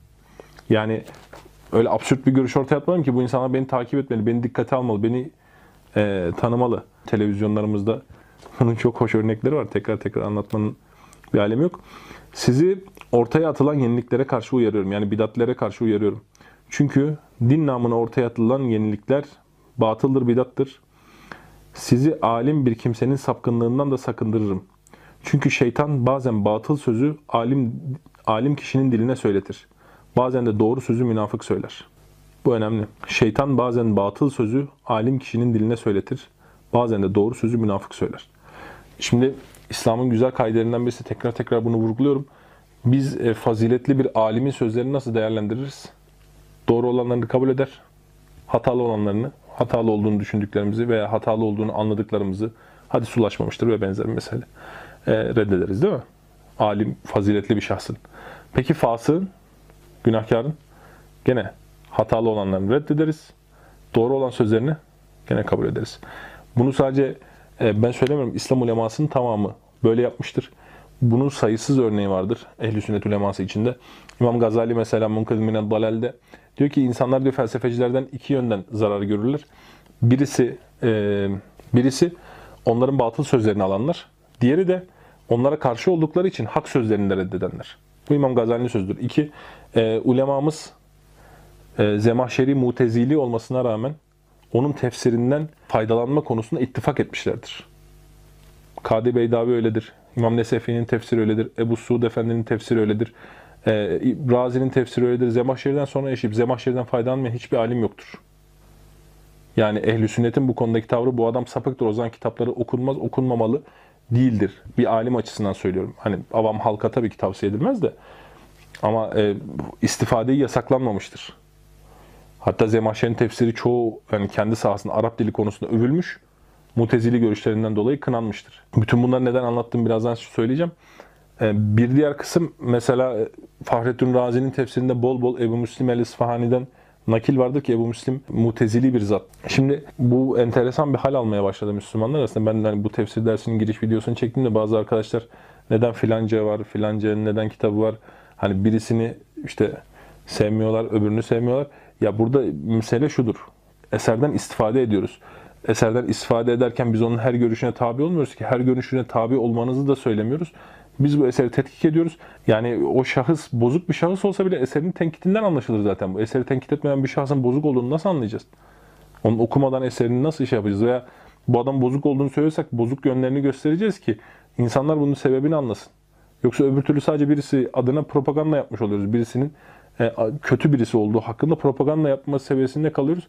Bunu aşmamız ve bu işi ilmi bir sahaya dökmemiz gerekir. O yüzden ben e, okuma yaparken çapraz okuma dedikleri o sahayla ilgili her e, ulaşabildiğim farklı görüşün kitabını okumaya çalışıyorum. Tenkit edilecekse tenkit etmeye çalışıyorum.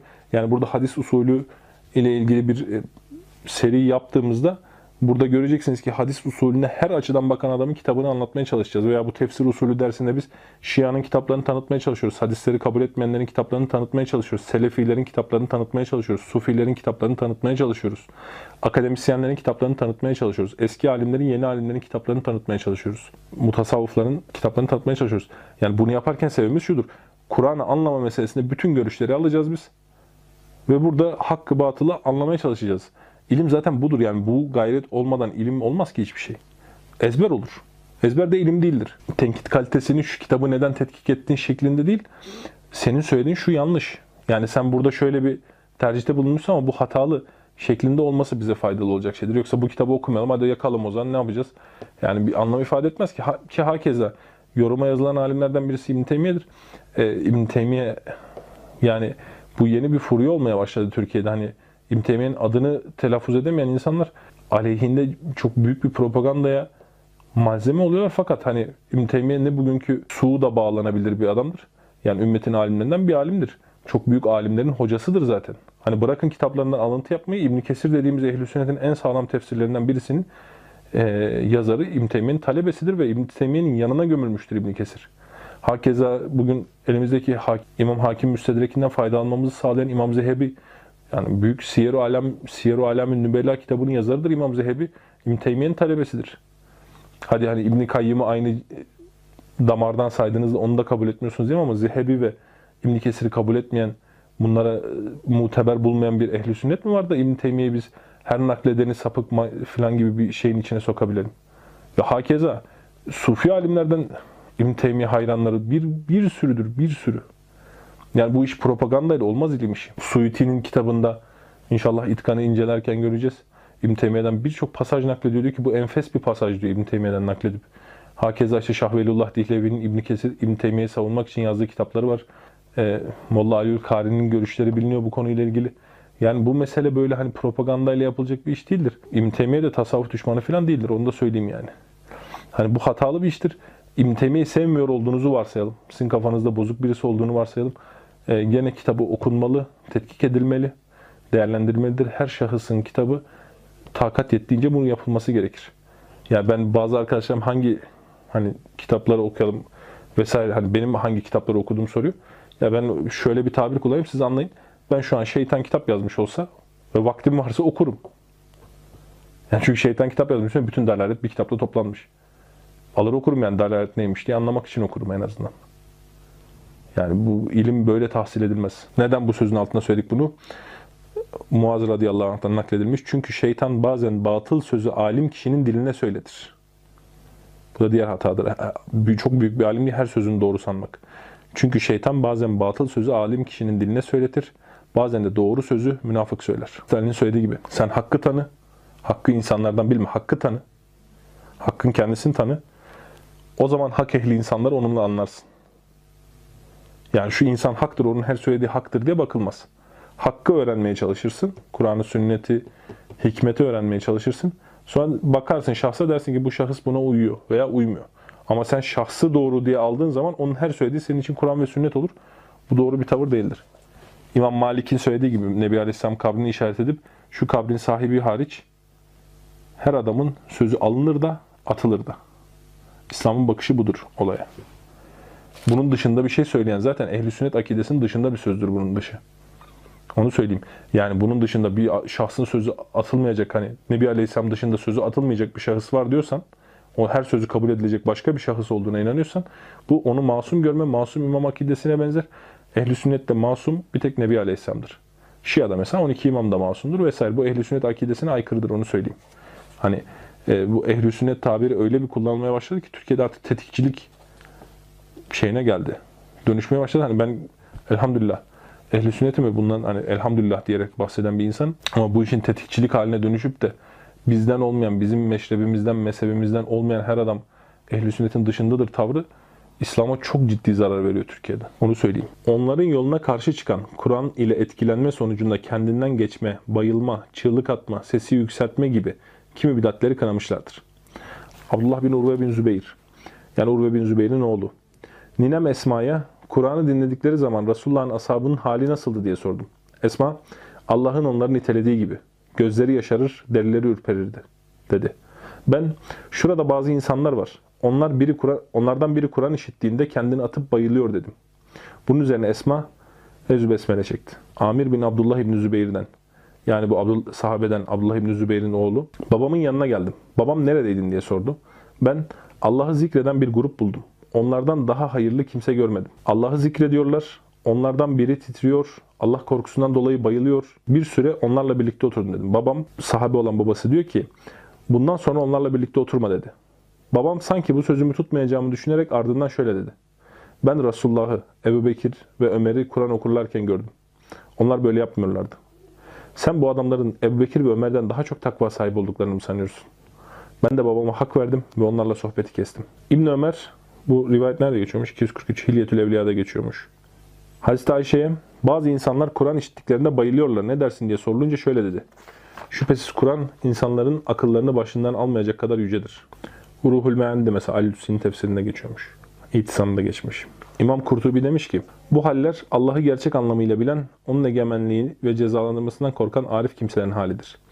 Onlar çığlık atıp böğüren, cehalet içinde yüzen ve bidatler işleyen avam gibi davranmazlar. O cahillerin anırması eşeğin anırmasına benzer.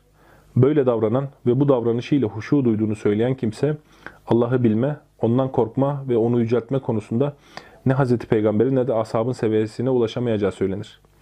Bununla birlikte Resulullah ve ashabı vaazlarda Allah'ı tanıdıkça aziz ve yüce olan Allah'a duydukları korkudan dolayı ağlıyorlardı. Bunun için aziz ve yüce olan Allah yani Allah Azze ve Celle vaazları dinleme, zatını zikretme ve kitabını okuma esnasında marifet ehlinin durumunu şu şekilde niteler. Demiş ayet-i celle şey yapmış. Böyle olmayan kimse ne onların hidayeti ne de onların yolu üzeredir. O halde kim başka bir sünnete uymak istiyorsa uysun. Kim deliler, cinlenmiş kimseler gibi davranırsa o kimse onlardan daha kötü bir konumda yer alır. Çünkü delilik bile çeşit çeşittir. Diyor İmam Kurtubi. Muhammed bin Sirin e, tabiinin büyüklerindendir. Onlarla bir duvarın üstünde oturmaları için anlaşalım. Yani ağlayıp bayılanlardan bahsediliyor. Bir duvarın üstünde oturmaları için anlaşalım. Sonra başından sonuna kadar o kimseye Kur'an okusun. Eğer duvardan düşerse söylediği gibidir. Yani gerçekten düşüyorsa, bayılması duvarın üstündeyken de oluyorsa tamam ben onun ihlasla bu işi yaptığını kabul ederim diyor. Burada şunu söyleyebiliriz. E, Bunların içinden işte bir kısmının gerçekten ihlaslı olduğu ve dayanamadığı ve benzeri rivayetler olmuştur. Bunu söyleyen alimler de olmuştur. Onu da söyleyelim. Evet, ehli kitaptan iman ehli olanların vaziyetini anlatırken ayeti celle diyor ki Kur'an'a nasıl yaklaşırlardı yani. Maide suresi 83. ayeti celle diyor ki Estağfirullah. Ve izâ semi'u mâ unzile ilâ rasûli. O Rasûle indirileni duydukları zaman tera a'yunehum tefidu mined dem'i mimma arafu minel hak. Gözlerinden tanıdıkları haktan dolayı yaşlar boşandığını görürsün. Yekulune derler ki o ayetleri duydukları zaman yani ağlarlar, hakkı tanırlar. Mesela Necaşi'nin kıssasında anlatılan buna çok benzer. Yekulune derler ki Rabbena ey Rabbimiz amenna biz iman ettik. Fektubna me'aş şahidin bizi şahit olanlarla beraber yaz derler yani müminler. Mesela gene bu ağlayarak itaat etme tavrını başka ehli kitap yani diğer ümmetlerden de nakletmiş demiş ki Estağfirullah ayeti cellenin ortasından okuyorum. Ve min zürriyeti. Şunların zürriyetinden kimlerin? İbrahim'e ve İsrail'e. İbrahim'in, İsrail'in. Ve mimmen hedeyna ve çtebeyna. Kendilerine hidayet verdiklerimiz ve seçtiklerimizin zürriyetinden. İza tutla aleyhim ayatur rahmani. Onlara Rahman'ın ayetleri okunduğunda harru succeden ve bukiyya. Onlar secdeye kapanır, ağlayarak secdeye kapanırlardı. Yani ayetleri duydukları zaman tabi bu ağlayarak secdeye kapanma ifadesi itaatin en üst sınırını, gönülden hoşnut bir şekilde itaati temsil eder. Ayetlere karşı böyle bir tavırları vardı. Ee, onların Kur'an okuduğuyla, Kur'an okuduğunda ağladıklarıyla ilgili ayetlerde bunlar var. Hadislerde ise pek çok şey var. Mesela Resulullah'ın ağladığı ayeti celle var. Resulullah'ın bu ağlaması bize olan merhametini o kadar güzel gösteriyor ki. Abdullah İbni Mesud'un hadisidir bu. E işte bana Kur'an oku dedi Resulullah. Dedim ki ya Resulullah Kur'an sana ok indiği halde ben mi sana okuyayım? Resulullah dedi ki bana Kur'an okunmasını severim ben. Bunu Nevevi'de nakletmiştik. Nevevi'nin Ettebiyan fi Adabi Hamanetil Kur'an'ında. Bu hadisin devamında diyor ki Abdullah İbni Mesud ona Nisa suresini okumaya başladım diyor. Sonra şu ayeti celleye geldiğimde diyor baktım ki gözlerinden yaşlar akıyor ve yeter yeter dedi diyor. Hangi ayeti celle? فَكَيْفَ اِذَا جِئْنَا مِنْ كُلِّ اُمَّةٍ بِشَهِيدٍ وَجِئْنَا بِكَ عَلَى هَؤُلَاءِ شَهِيدًا Her bir ümmetten bir şahit çağırdığımızda, seni de bunların üzerine şahit kıldığımızda halleri nasıl olacak? Demek ki bizim ahvalimizi Resulullah'ım ağlatmış. İmam Nevevi demiş ki Kur'an okurken ağlamak ariflerin sıfatı, salihlerin alametidir. Evet Kur'an'ın onları ağlatması ile ilgili pek çok rivayet var. Mesela Nebi Aleyhisselam'ın bu ölümle sonuçlanan hastalığı sonu şeyinde esnasında Hazreti Ebubekir'in imam olmasına Hazreti Ayşe itiraz ederken diyor Ebu Bekir çok diyor içli bir adamdır. Kur'an okuduğu zaman çok ağlar okuyamaz. Senin yerine imam mehte geçerse. Hasan bahsediyor ki Allah'a yemin olsun ki bu din konusunda insanların en zekileri ağlayanlardır. O halde bu kalplere ağlayın. Bu amellere ağlayın. Kimilerinin gözünden yaş akar. Oysa kalbi katılaşmıştır. Abdullah İbni Ömer Mutaffifin suresiyle namaza başlayıp يَوْمَ يَقُومُ النَّاسُ لِرَبِّ الْعَالَمِينَ O gün insanlar Rablerinin divanında dururlar. Ayetine gelince ağladı. O kadar çok ağladı ki bu ayetten sonrasını okuyamadı. Mesela sahneyi hayal ettim muhtemelen Allah Teala'nın karşısında hesap verir bir halde durduğunu. Hazreti Ayşe وَقَرْنَ ف۪ي بُيُوتِكُنَّ Evlerinizde oturun. Ayetini okuduğunda, Ahzab suresindeki ayeti okuduğunda başörtüsü ıslanıncaya kadar ağladığı nakledilmiş. Hani bu bu olaylara müdahil olmasından pişman olduğunu gösterir bir şekilde. Ayetleri Allah'ın kendileriyle konuşması gibi algılıyorlardı çünkü. Çok enteresan Kur'an okuma tarzları var. Yani böyle çok ilginç olan bir toplumun böyle Kur'an okuması. Biz böyle bir tane adam yetiştiremiyoruz. Malik bin Dinar dedi ki bir kula kalp katılığından daha büyük bir ceza verilmemiştir. Sert kalpli olmak, ağlayamamak, merhamet edememek bundan daha büyük bir ceza verilmemiştir diyor. Meymun bin Mihran Yasin suresindeki وَمْتَازُ الْيَوْمَ اَيُّهَا الْمُجْرِمُونَ Ey günahkarlar, ey mücrimler ayrılın bir tarafa. Ayetini okudu, korktu ve ağladı. Ardından şöyle dedi. Hiçbir varlık bundan daha şiddetli bir azar işitmemiştir. Malik bin Enes şöyle der. Muhammed bin Münkedir kurraların efendisiydi. Ona ne zaman bir hadis-i şerif sorulsa ağlamaya başlardı. Evet, İbrahim bin Eşas diyor ki, kalbinde Fudail'den yani Fudail bin İyad'dan daha büyük Allah korkusu taşıyan kimse görmedim. O Allah'ı zikrettiğinde ya da yanında Allah zikredildiğinde veya Kur'an dinlediğinde korku ve hüznü görülürdü. Gözleri dolar ağlardı. Hatta yanında bulunanlar ona acırdı. Evet, ayet-i celle diyor ki, Araf suresi 170. ayet. وَالَّذ۪ينَ يُمَسِّكُونَ بِالْكِتَابِ يُمَسِّكُونَ بِالْكِتَابِ Kitaba sarılanlar, sımsıkı tutunanlar. Yani Kur'an-ı Kerim'e sımsıkı tutunanlar ki tabii ki bu tutmak manasına değildir. Onu böyle kavramak. وَالَّذ۪ينَ يُمَسِّكُونَ بِالْكِتَابِ وَاَقَامُوا الصَّلَاةِ ve namazı ikame edenler, dost kılanlar. İnna la nudi'u ecrel muslihin. Biz ıslah edenlerin ecirlerini boşa çıkarmayız. Burada güzel olan nedir?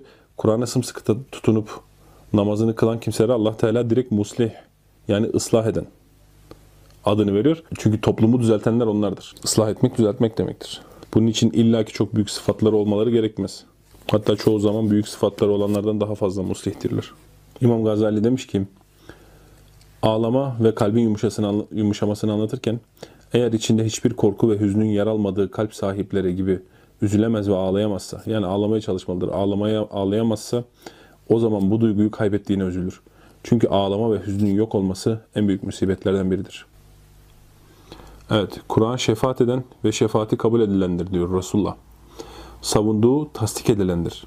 Kim onu önünde tutarsa o kendisini cennete götürür. Kim onu arkasına atarsa o kendisini cehenneme götürür. Şimdi birkaç tane çok önemli şey var. Bir Kur'an şefaat eden ve şefaati kabul edilendir. Belli sureler, belli ayetler zaten bunların teker teker şefaat edeceğine dair çokça rivayet var. Kur'an kendisini okuyana şefaat edecektir inşallah.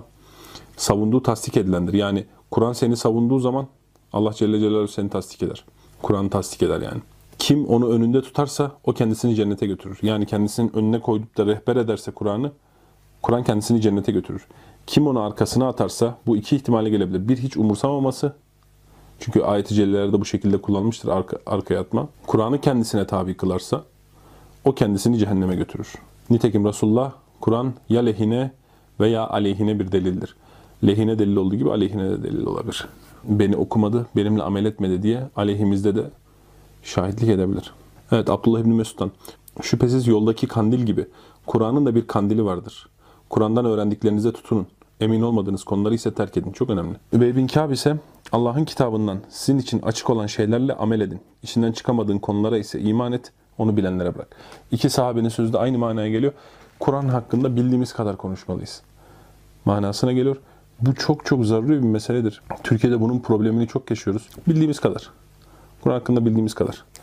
Çok net anladığımız kadar, emin olduğumuz kadar. Mesela şu şaibeli bildiğin, senin aklına öyle gelen meselelere biliyormuş gibi yorum yapma. Bilmiyorum denir. Yani o kadar mesele ki bazı meseleler hakkında birkaç kitap okumuş olmamıza rağmen mesela 7 harf hadisinde e, bunu konuşmuştuk. Yani defalarca okumamıza rağmen bilmiyorum dediğimiz çok fazla şey oluyor. Bir insan okuduğu her şeyi bil, biliyor anlamına gelmez. Hakkında düşüncesinin olduğu her şeyi biliyor anlamına gelmez. Yani bilmiyorum çok güzel bir laftır yani. Hani Abdullah bin Mesud'dan da nakledir. ilim üçtür diyor. Kur'an, sünnet ve la edri. Bilmiyorum demek. İlmin yarısıdır diyor. Diğer rivayetlerde. La bilmiyorum demek. Bilmiyorum demek ilmin yarısıdır. Said bin Cübeyr'den nakledilmiş. Zikir Allah'a itaattir. Kim Allah'a itaat ediyorsa Allah'ı zikretmiş olur. Kim de ona itaat etmiyorsa çokça tesbihte bulunup Kur'an okusa da zikredenlerden olmaz. Hasan Basri diyor ki, seni haramlardan alıkoyduğu sürece Kur'an'ı oku. Eğer seni haramlardan ve yasaklardan alıkoymuyorsa onu okumuş sayılmazsın. Şüphesiz bu Kur'an'a göre en üstün insanlar onu okumuyor olsalar bile ona tabi olanlardır. Bu çok önemli. Şimdi Kur'an bilmek mesela biz farzdır dedik. Kur'an bilmekten maksadımız şu ayeti şöyle düp düzgün okuyabilmek demek değildir. Kur'an'ın manası kendisiyle amel edileceğin şeyi bilmen farzdır. O yüzden bunları mesela işte içki ayetinin lafzını, iniş sebebini, indiği yere, ondan sonra işte kaç tedricen kaç basamakta e, haram kılındığını bilmeyen bir adam içki içmiyorsa bunu bilip de içki içen bir adamdan üstündür. Yani Kur'an burada ilmi çok böyle amaçlaştırmamıştır. Yani ilim çok amaçsal bir şey değildir. Araç gibidir. Özellikle avam için. Bunu bilmek gerekir. Evet Kur'an karşısında sahabenin hemen itaat etmesi ve bizim de böyle olmamız gerekliliği. Zaten önceki rivayetlerde bunu anlatıyordu. Mesela İfk hadisesindeki çok uzun bir hadisedir. Burada upuzun anlatmak bizim konumuzu dağıtacaktır ama İfk hadisesinde mesela ne diyor? Mistah Hazreti Ayşe'ye o iftira atan grubun içinde yer alıyor Ve Hazreti Ebubekir ona sürekli yardımda bulunuyor. Olay ortaya çıkınca bunun bir iftira olduğu ve ifk ayetleri inince Hazreti Ebubekir yemin ediyor. Ben bir daha mistaha şey yapmayacağım. Kızına iftira atmış. Kızınızın namusuna iftira atan bir adam düşünün ve ayeti celile geliyor. Nur suresinde hani Allah'ın sizi bağışlamasını arzulamaz mısınız? Hani siz de bağışlayın mahiyetinde ayeti celile inince Hazreti Ebubekir mistaha daha fazla vermeye başlıyor bu sadakasını. İtaate bakın. Sizin kızınızı iftira eden bir adam. Daha doğrusu sizin kendisine sürekli yardımda bulunmanıza rağmen sizin kızınıza atılan iftiraya dahil olan bir adam. Sonra siz buna vermemeye yemin ediyorsunuz. Ayet-i Celle diyor ki hani çok emir babında da söylemiyor. Hani Allah da sizi bağışlar. Merhamet etseniz daha güzel olmaz mı? Fazilet sahiplerine daha çok yakışmaz mı? Mealinde ayet-i Celle inince arttırarak daha fazlasını veriyorsunuz. Ee, biliyorsunuz Uyeyne bin Hısın Hazreti Ömer'e çok saygısız bir ifadede bulunuyor. Hazreti Ömer çok sinirleniyor. Üstüne yürüyor. Yani, yani Ömer bu dövecek muhtemelen veya vuracak veya bir şey yapacak. O esnada yanında bulunan genç bir sahabi şu ayeti celleyi okuyor. Huzil afve. Af yolunu tut. Ve'mur bil ma'ruf. iyiliği emret. Ve'rid anil cahilin. Ve cahillerden yüz çevir. Bu cahilleri Ömer diyor. Bundan yüz çevir, affı tut. Hazreti Ömer mesela düşün, o öfke anı patlıyorsun. Bu ayetin onunla ilgisi yok. Sen ne anlarsın ayetten?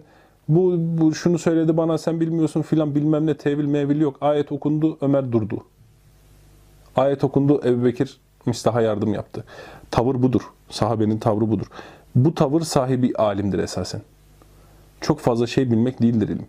Ee, mesela Talha bin Ubeydullah'ın şu len tenalul birra hatta tunfiku mimma tuhibbun sevdiğiniz şeylerden infak etmedikçe hayra birre ulaşamazsınız. Ayeti inince ne yapıyor mesela? En sevdiği bahçesini götürüyor. Ben bunun içinde durma, en çok bunun içinde durmaktan hoşlanıyorum. Mesela seslerinizi peygamberin üstüne, sesinin üstüne yükseltmeyin ayeti cellesi. Çok güzel bir hadis mesela bak bu duruşları hakkında. Ebu Bekir ve Hazreti Ömer arasında bir hafif tartışma oluyor bir konuyla ilgili. Ee, ve Resulullah'ın yanında hafifçe bağırışıyorlar. Ee, bir rivayete göre bu ayeti celle nazil oluyor.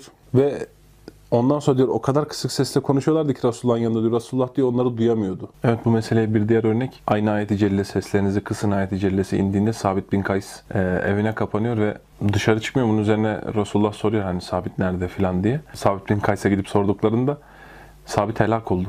Çünkü ben sesi en gür kimseyim. Benim sesim Resulullah'ın sesinin daha fazla üstüne çıkmıştır. Benim amellerim hep boşa gitti diyor. Cehenneme gideceğim böyle bir korku yaşıyor yani. Ayeti Celle gelince nasıl kendilerine, üzerlerine aldıklarını ayetini anlamak açısından önemli bir örnek. Resulullah diyor ki hayır diyor o diyor bilakis cennetliktir. Aynen şöyle demiş. Sabite git ve ona sen cehennem ehlinden değilsin. Sen ancak cennet ehlindensin de buyurmuş. Gene Hazreti Ayşe ne diyor? Vallahi Kur'an tasdik konusunda diyor ensar kadınları gibisi yoktu diyor. Başörtüsü ayeti inince diyor hepsi ne buldularsa kumaştan kestiler, kafalarını örttüler ve ertesi gün sanki başlarında ne diyor?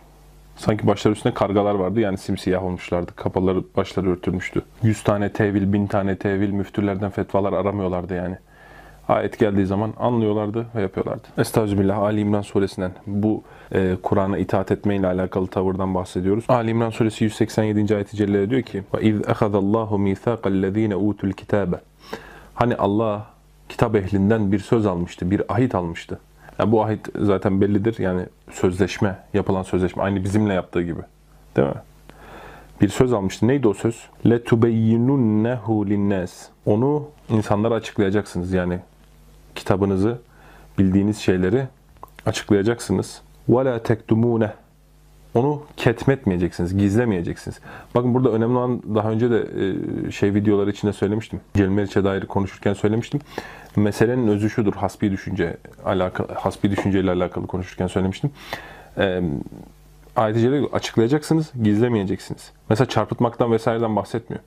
Yani bir adamın her söylediği hak olsa dahi her söylediği hak olsa dahi söylenmesi gereken hakkı söylemiyorsa onu ketmetmiş olur, açıklamamış olur. Meselenin özü de budur zaten. İnsanların çoğunun yaptığı budur. Gördüğümüz o televizyondaki tontoş alimlerin çoğu bunu yaptıkları için kınanıyorlar esasen. Yoksa söyledikleri şeyler doğru ama söylenmesi gereken doğruların çok az bir kısmını söylüyorlar. Suya sabuna dokunmayan doğruları söylüyorlar. Ayet-i Celle bunu söylüyor. فَنَبَذُوهُ وَرَأَ ظُهُورِهِمْ Onu sırtlarının ardına attılar. Çok güzel bir ifade. Hem önemsememeyi atfeder, hem e, ona tabi olmamayı, onu kendine tabi olmamayı, onu kendine tabi kılmayı ifade eder.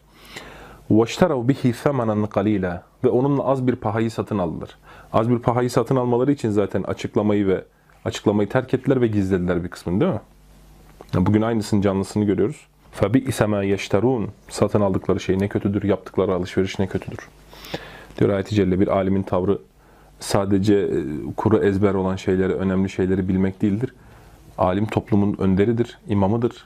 Ona yol göstermesi gerekir. Yol gösterenin önce kendisinin düzgün olması gerekir. Nasıl bir kitap okuduğumuzu bilmemiz lazım. Bu itaat meselesi var ya hani Kur'an okuduğunda itaat etme meselesi. Şimdi diyor ki ayet-i celle, estağfirullah. Haşir suresi 21. ayet-i celle. لَوْ أَنْزَلْنَا هَذَا الْقُرْآنَ عَلَى جَبَلٍ Biz bu Kur'an'ı dağın üzerine indirseydik. لَرَأَيْتَهُ خَاشِعًا مُتَصَدِّعًا مِنْ حَشَّةِ اللّٰهِ Sen o dağı boyun eğmiş, huşu etmiş bir halde ve mutasaddian min haşyetillah. Allah korkusundan paramparça olmuş bir şekilde görürdün. Bu ne demek? Yani sizin de böyle olmanız gerekiyor. Yani bu Kur'an öyle bir güce sahiptir. Aslında öyle bir kitaptır ki siz bunu layıkıyla baktığınız zaman böyle olursunuz zaten. Haşyet hissedersiniz, paramparça olursunuz. Bu Kur'an bu güce sahip bir kitaptır. Siz düzgün yaklaşsanız böyle olmanız gerekir. Ebu Derda diyor ki, sahabenin çok büyük Şam'ın alimidir. En çok korktuğum şey kıyamet günü bana ey Uveymir öğrendin mi öğrenmedin mi denmesidir. Eğer öğrendim dersem farz olarak kabul ettiğimi emreden ya da yasaklayan her ayet karşıma gelecek. Emreden ayet bunu yerine getirdin mi diyecek. Yasaklayan ayet de buna engel oldun mu diyecek. Faydası olmayan ilimden, doymayan nefisten ve kabul edilmeyen duadan Allah'a sığınırım.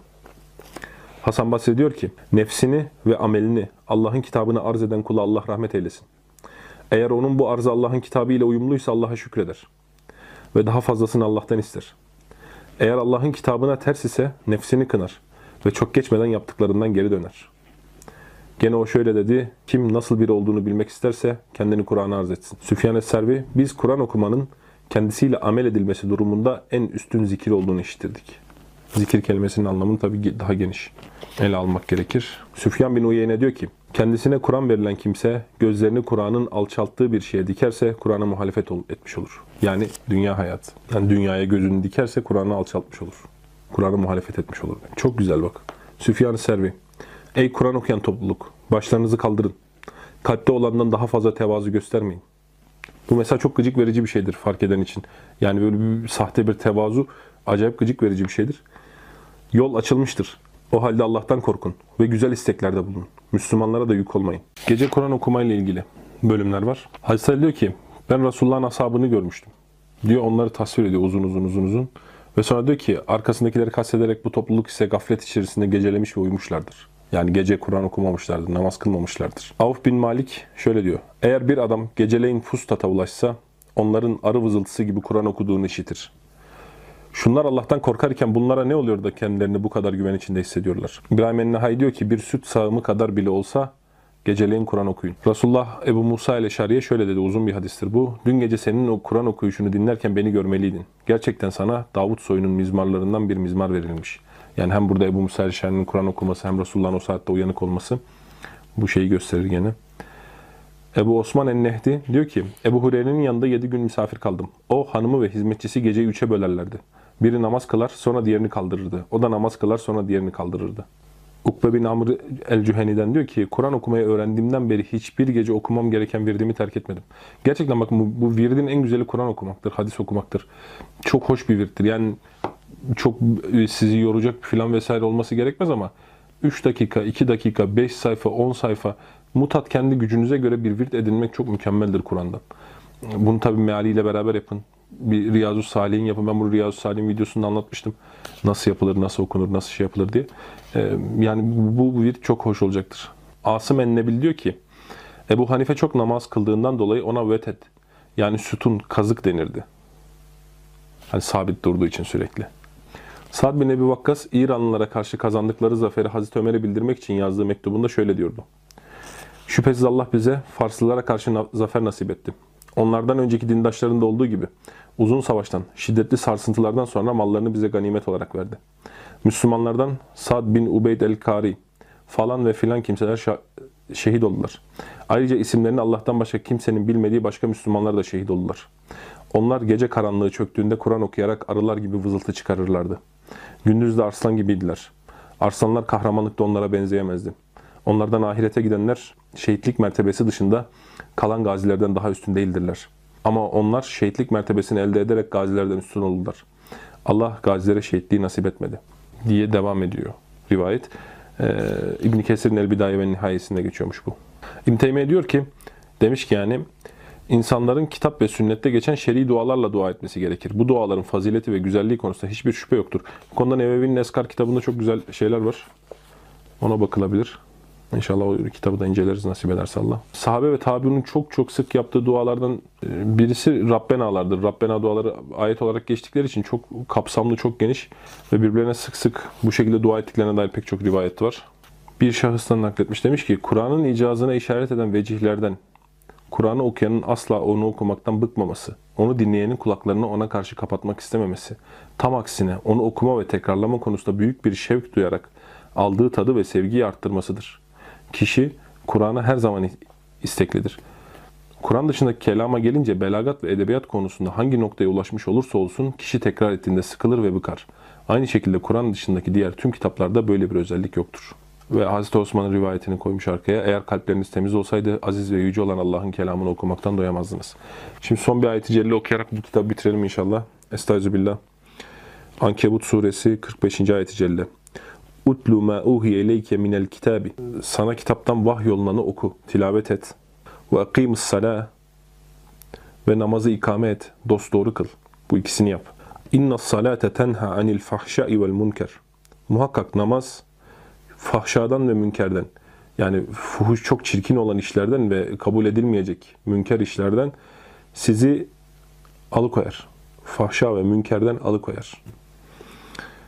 Daha önemlisi şudur. Şimdi Kur'an oku dedi, namaz kıl dedi. Dedi ki sonra namaz şunu şunu sağlar. Daha önemlisi nedir biliyor musunuz? وَلَذِكْرُ اللّٰهِ ekber. Allah'ın zikri ise bunların hepsinden büyüktür. Allahu alem burada Allah'ın zikrinden kasıt Kur'an okumaktır. Yani Allah'ın zikri çünkü namaz ve tilavetle başladı. Namazın faziletinden bahsetti. Sonra dedi ki ancak tilavetin yani zikrin Allah'ın zikri bundan daha büyüktür. Tabi anlamı çok daraltmak istemiyorum ama esas manasının Kur'an okumak olması lazım. Ve le zikrullahi ekber.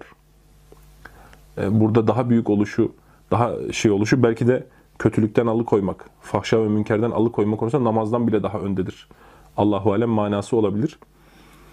Vallahu ya'lemu ma tesnaun. Muhakkak Allah sizin yaptıklarınızı biliyor. Nihai olarak konuşacak olursak e, Bedir bin Nasr'ın kitabı gerçekten e, şöyle içinde yazarın pek fazla sözü yok. Yazar e, çok kitabın içinde değil. Hani nasıl bir şahıstır ben de çok tanımıyorum. Fakat derleme kalitesi olarak çok yüksek. Yani Acurri'den çok güzel faydalanmış, İmam Nevevi'den faydalanmış, işte Gazali'nin kitabından faydalanmış, bu konuda yazılmış. Neredeyse bütün kitaplardan faydalanmış. Güzel bir derleme ortaya koymuş. Ee, yazar kitabın içinde yok. Yani neredeyse hiçbir şey yok. Doğru yani kendine has görüşü yok. Ee, derleme kalitesi çok yüksek ve son dönemde yazıldığı için diğer kitapları mütalaa etme fırsatı bulduğundan daha kapsamlı. Ben bu kitabı çok beğendim. İlk okuduğumda da çok beğenmiştim. Ee, söylediğim gibi bunun elimle özetini çıkarıp arkadaşlara dağıtmıştım. Güzel bir eser. Ve ahiru davana enelhamdülillahi rabbil alemin.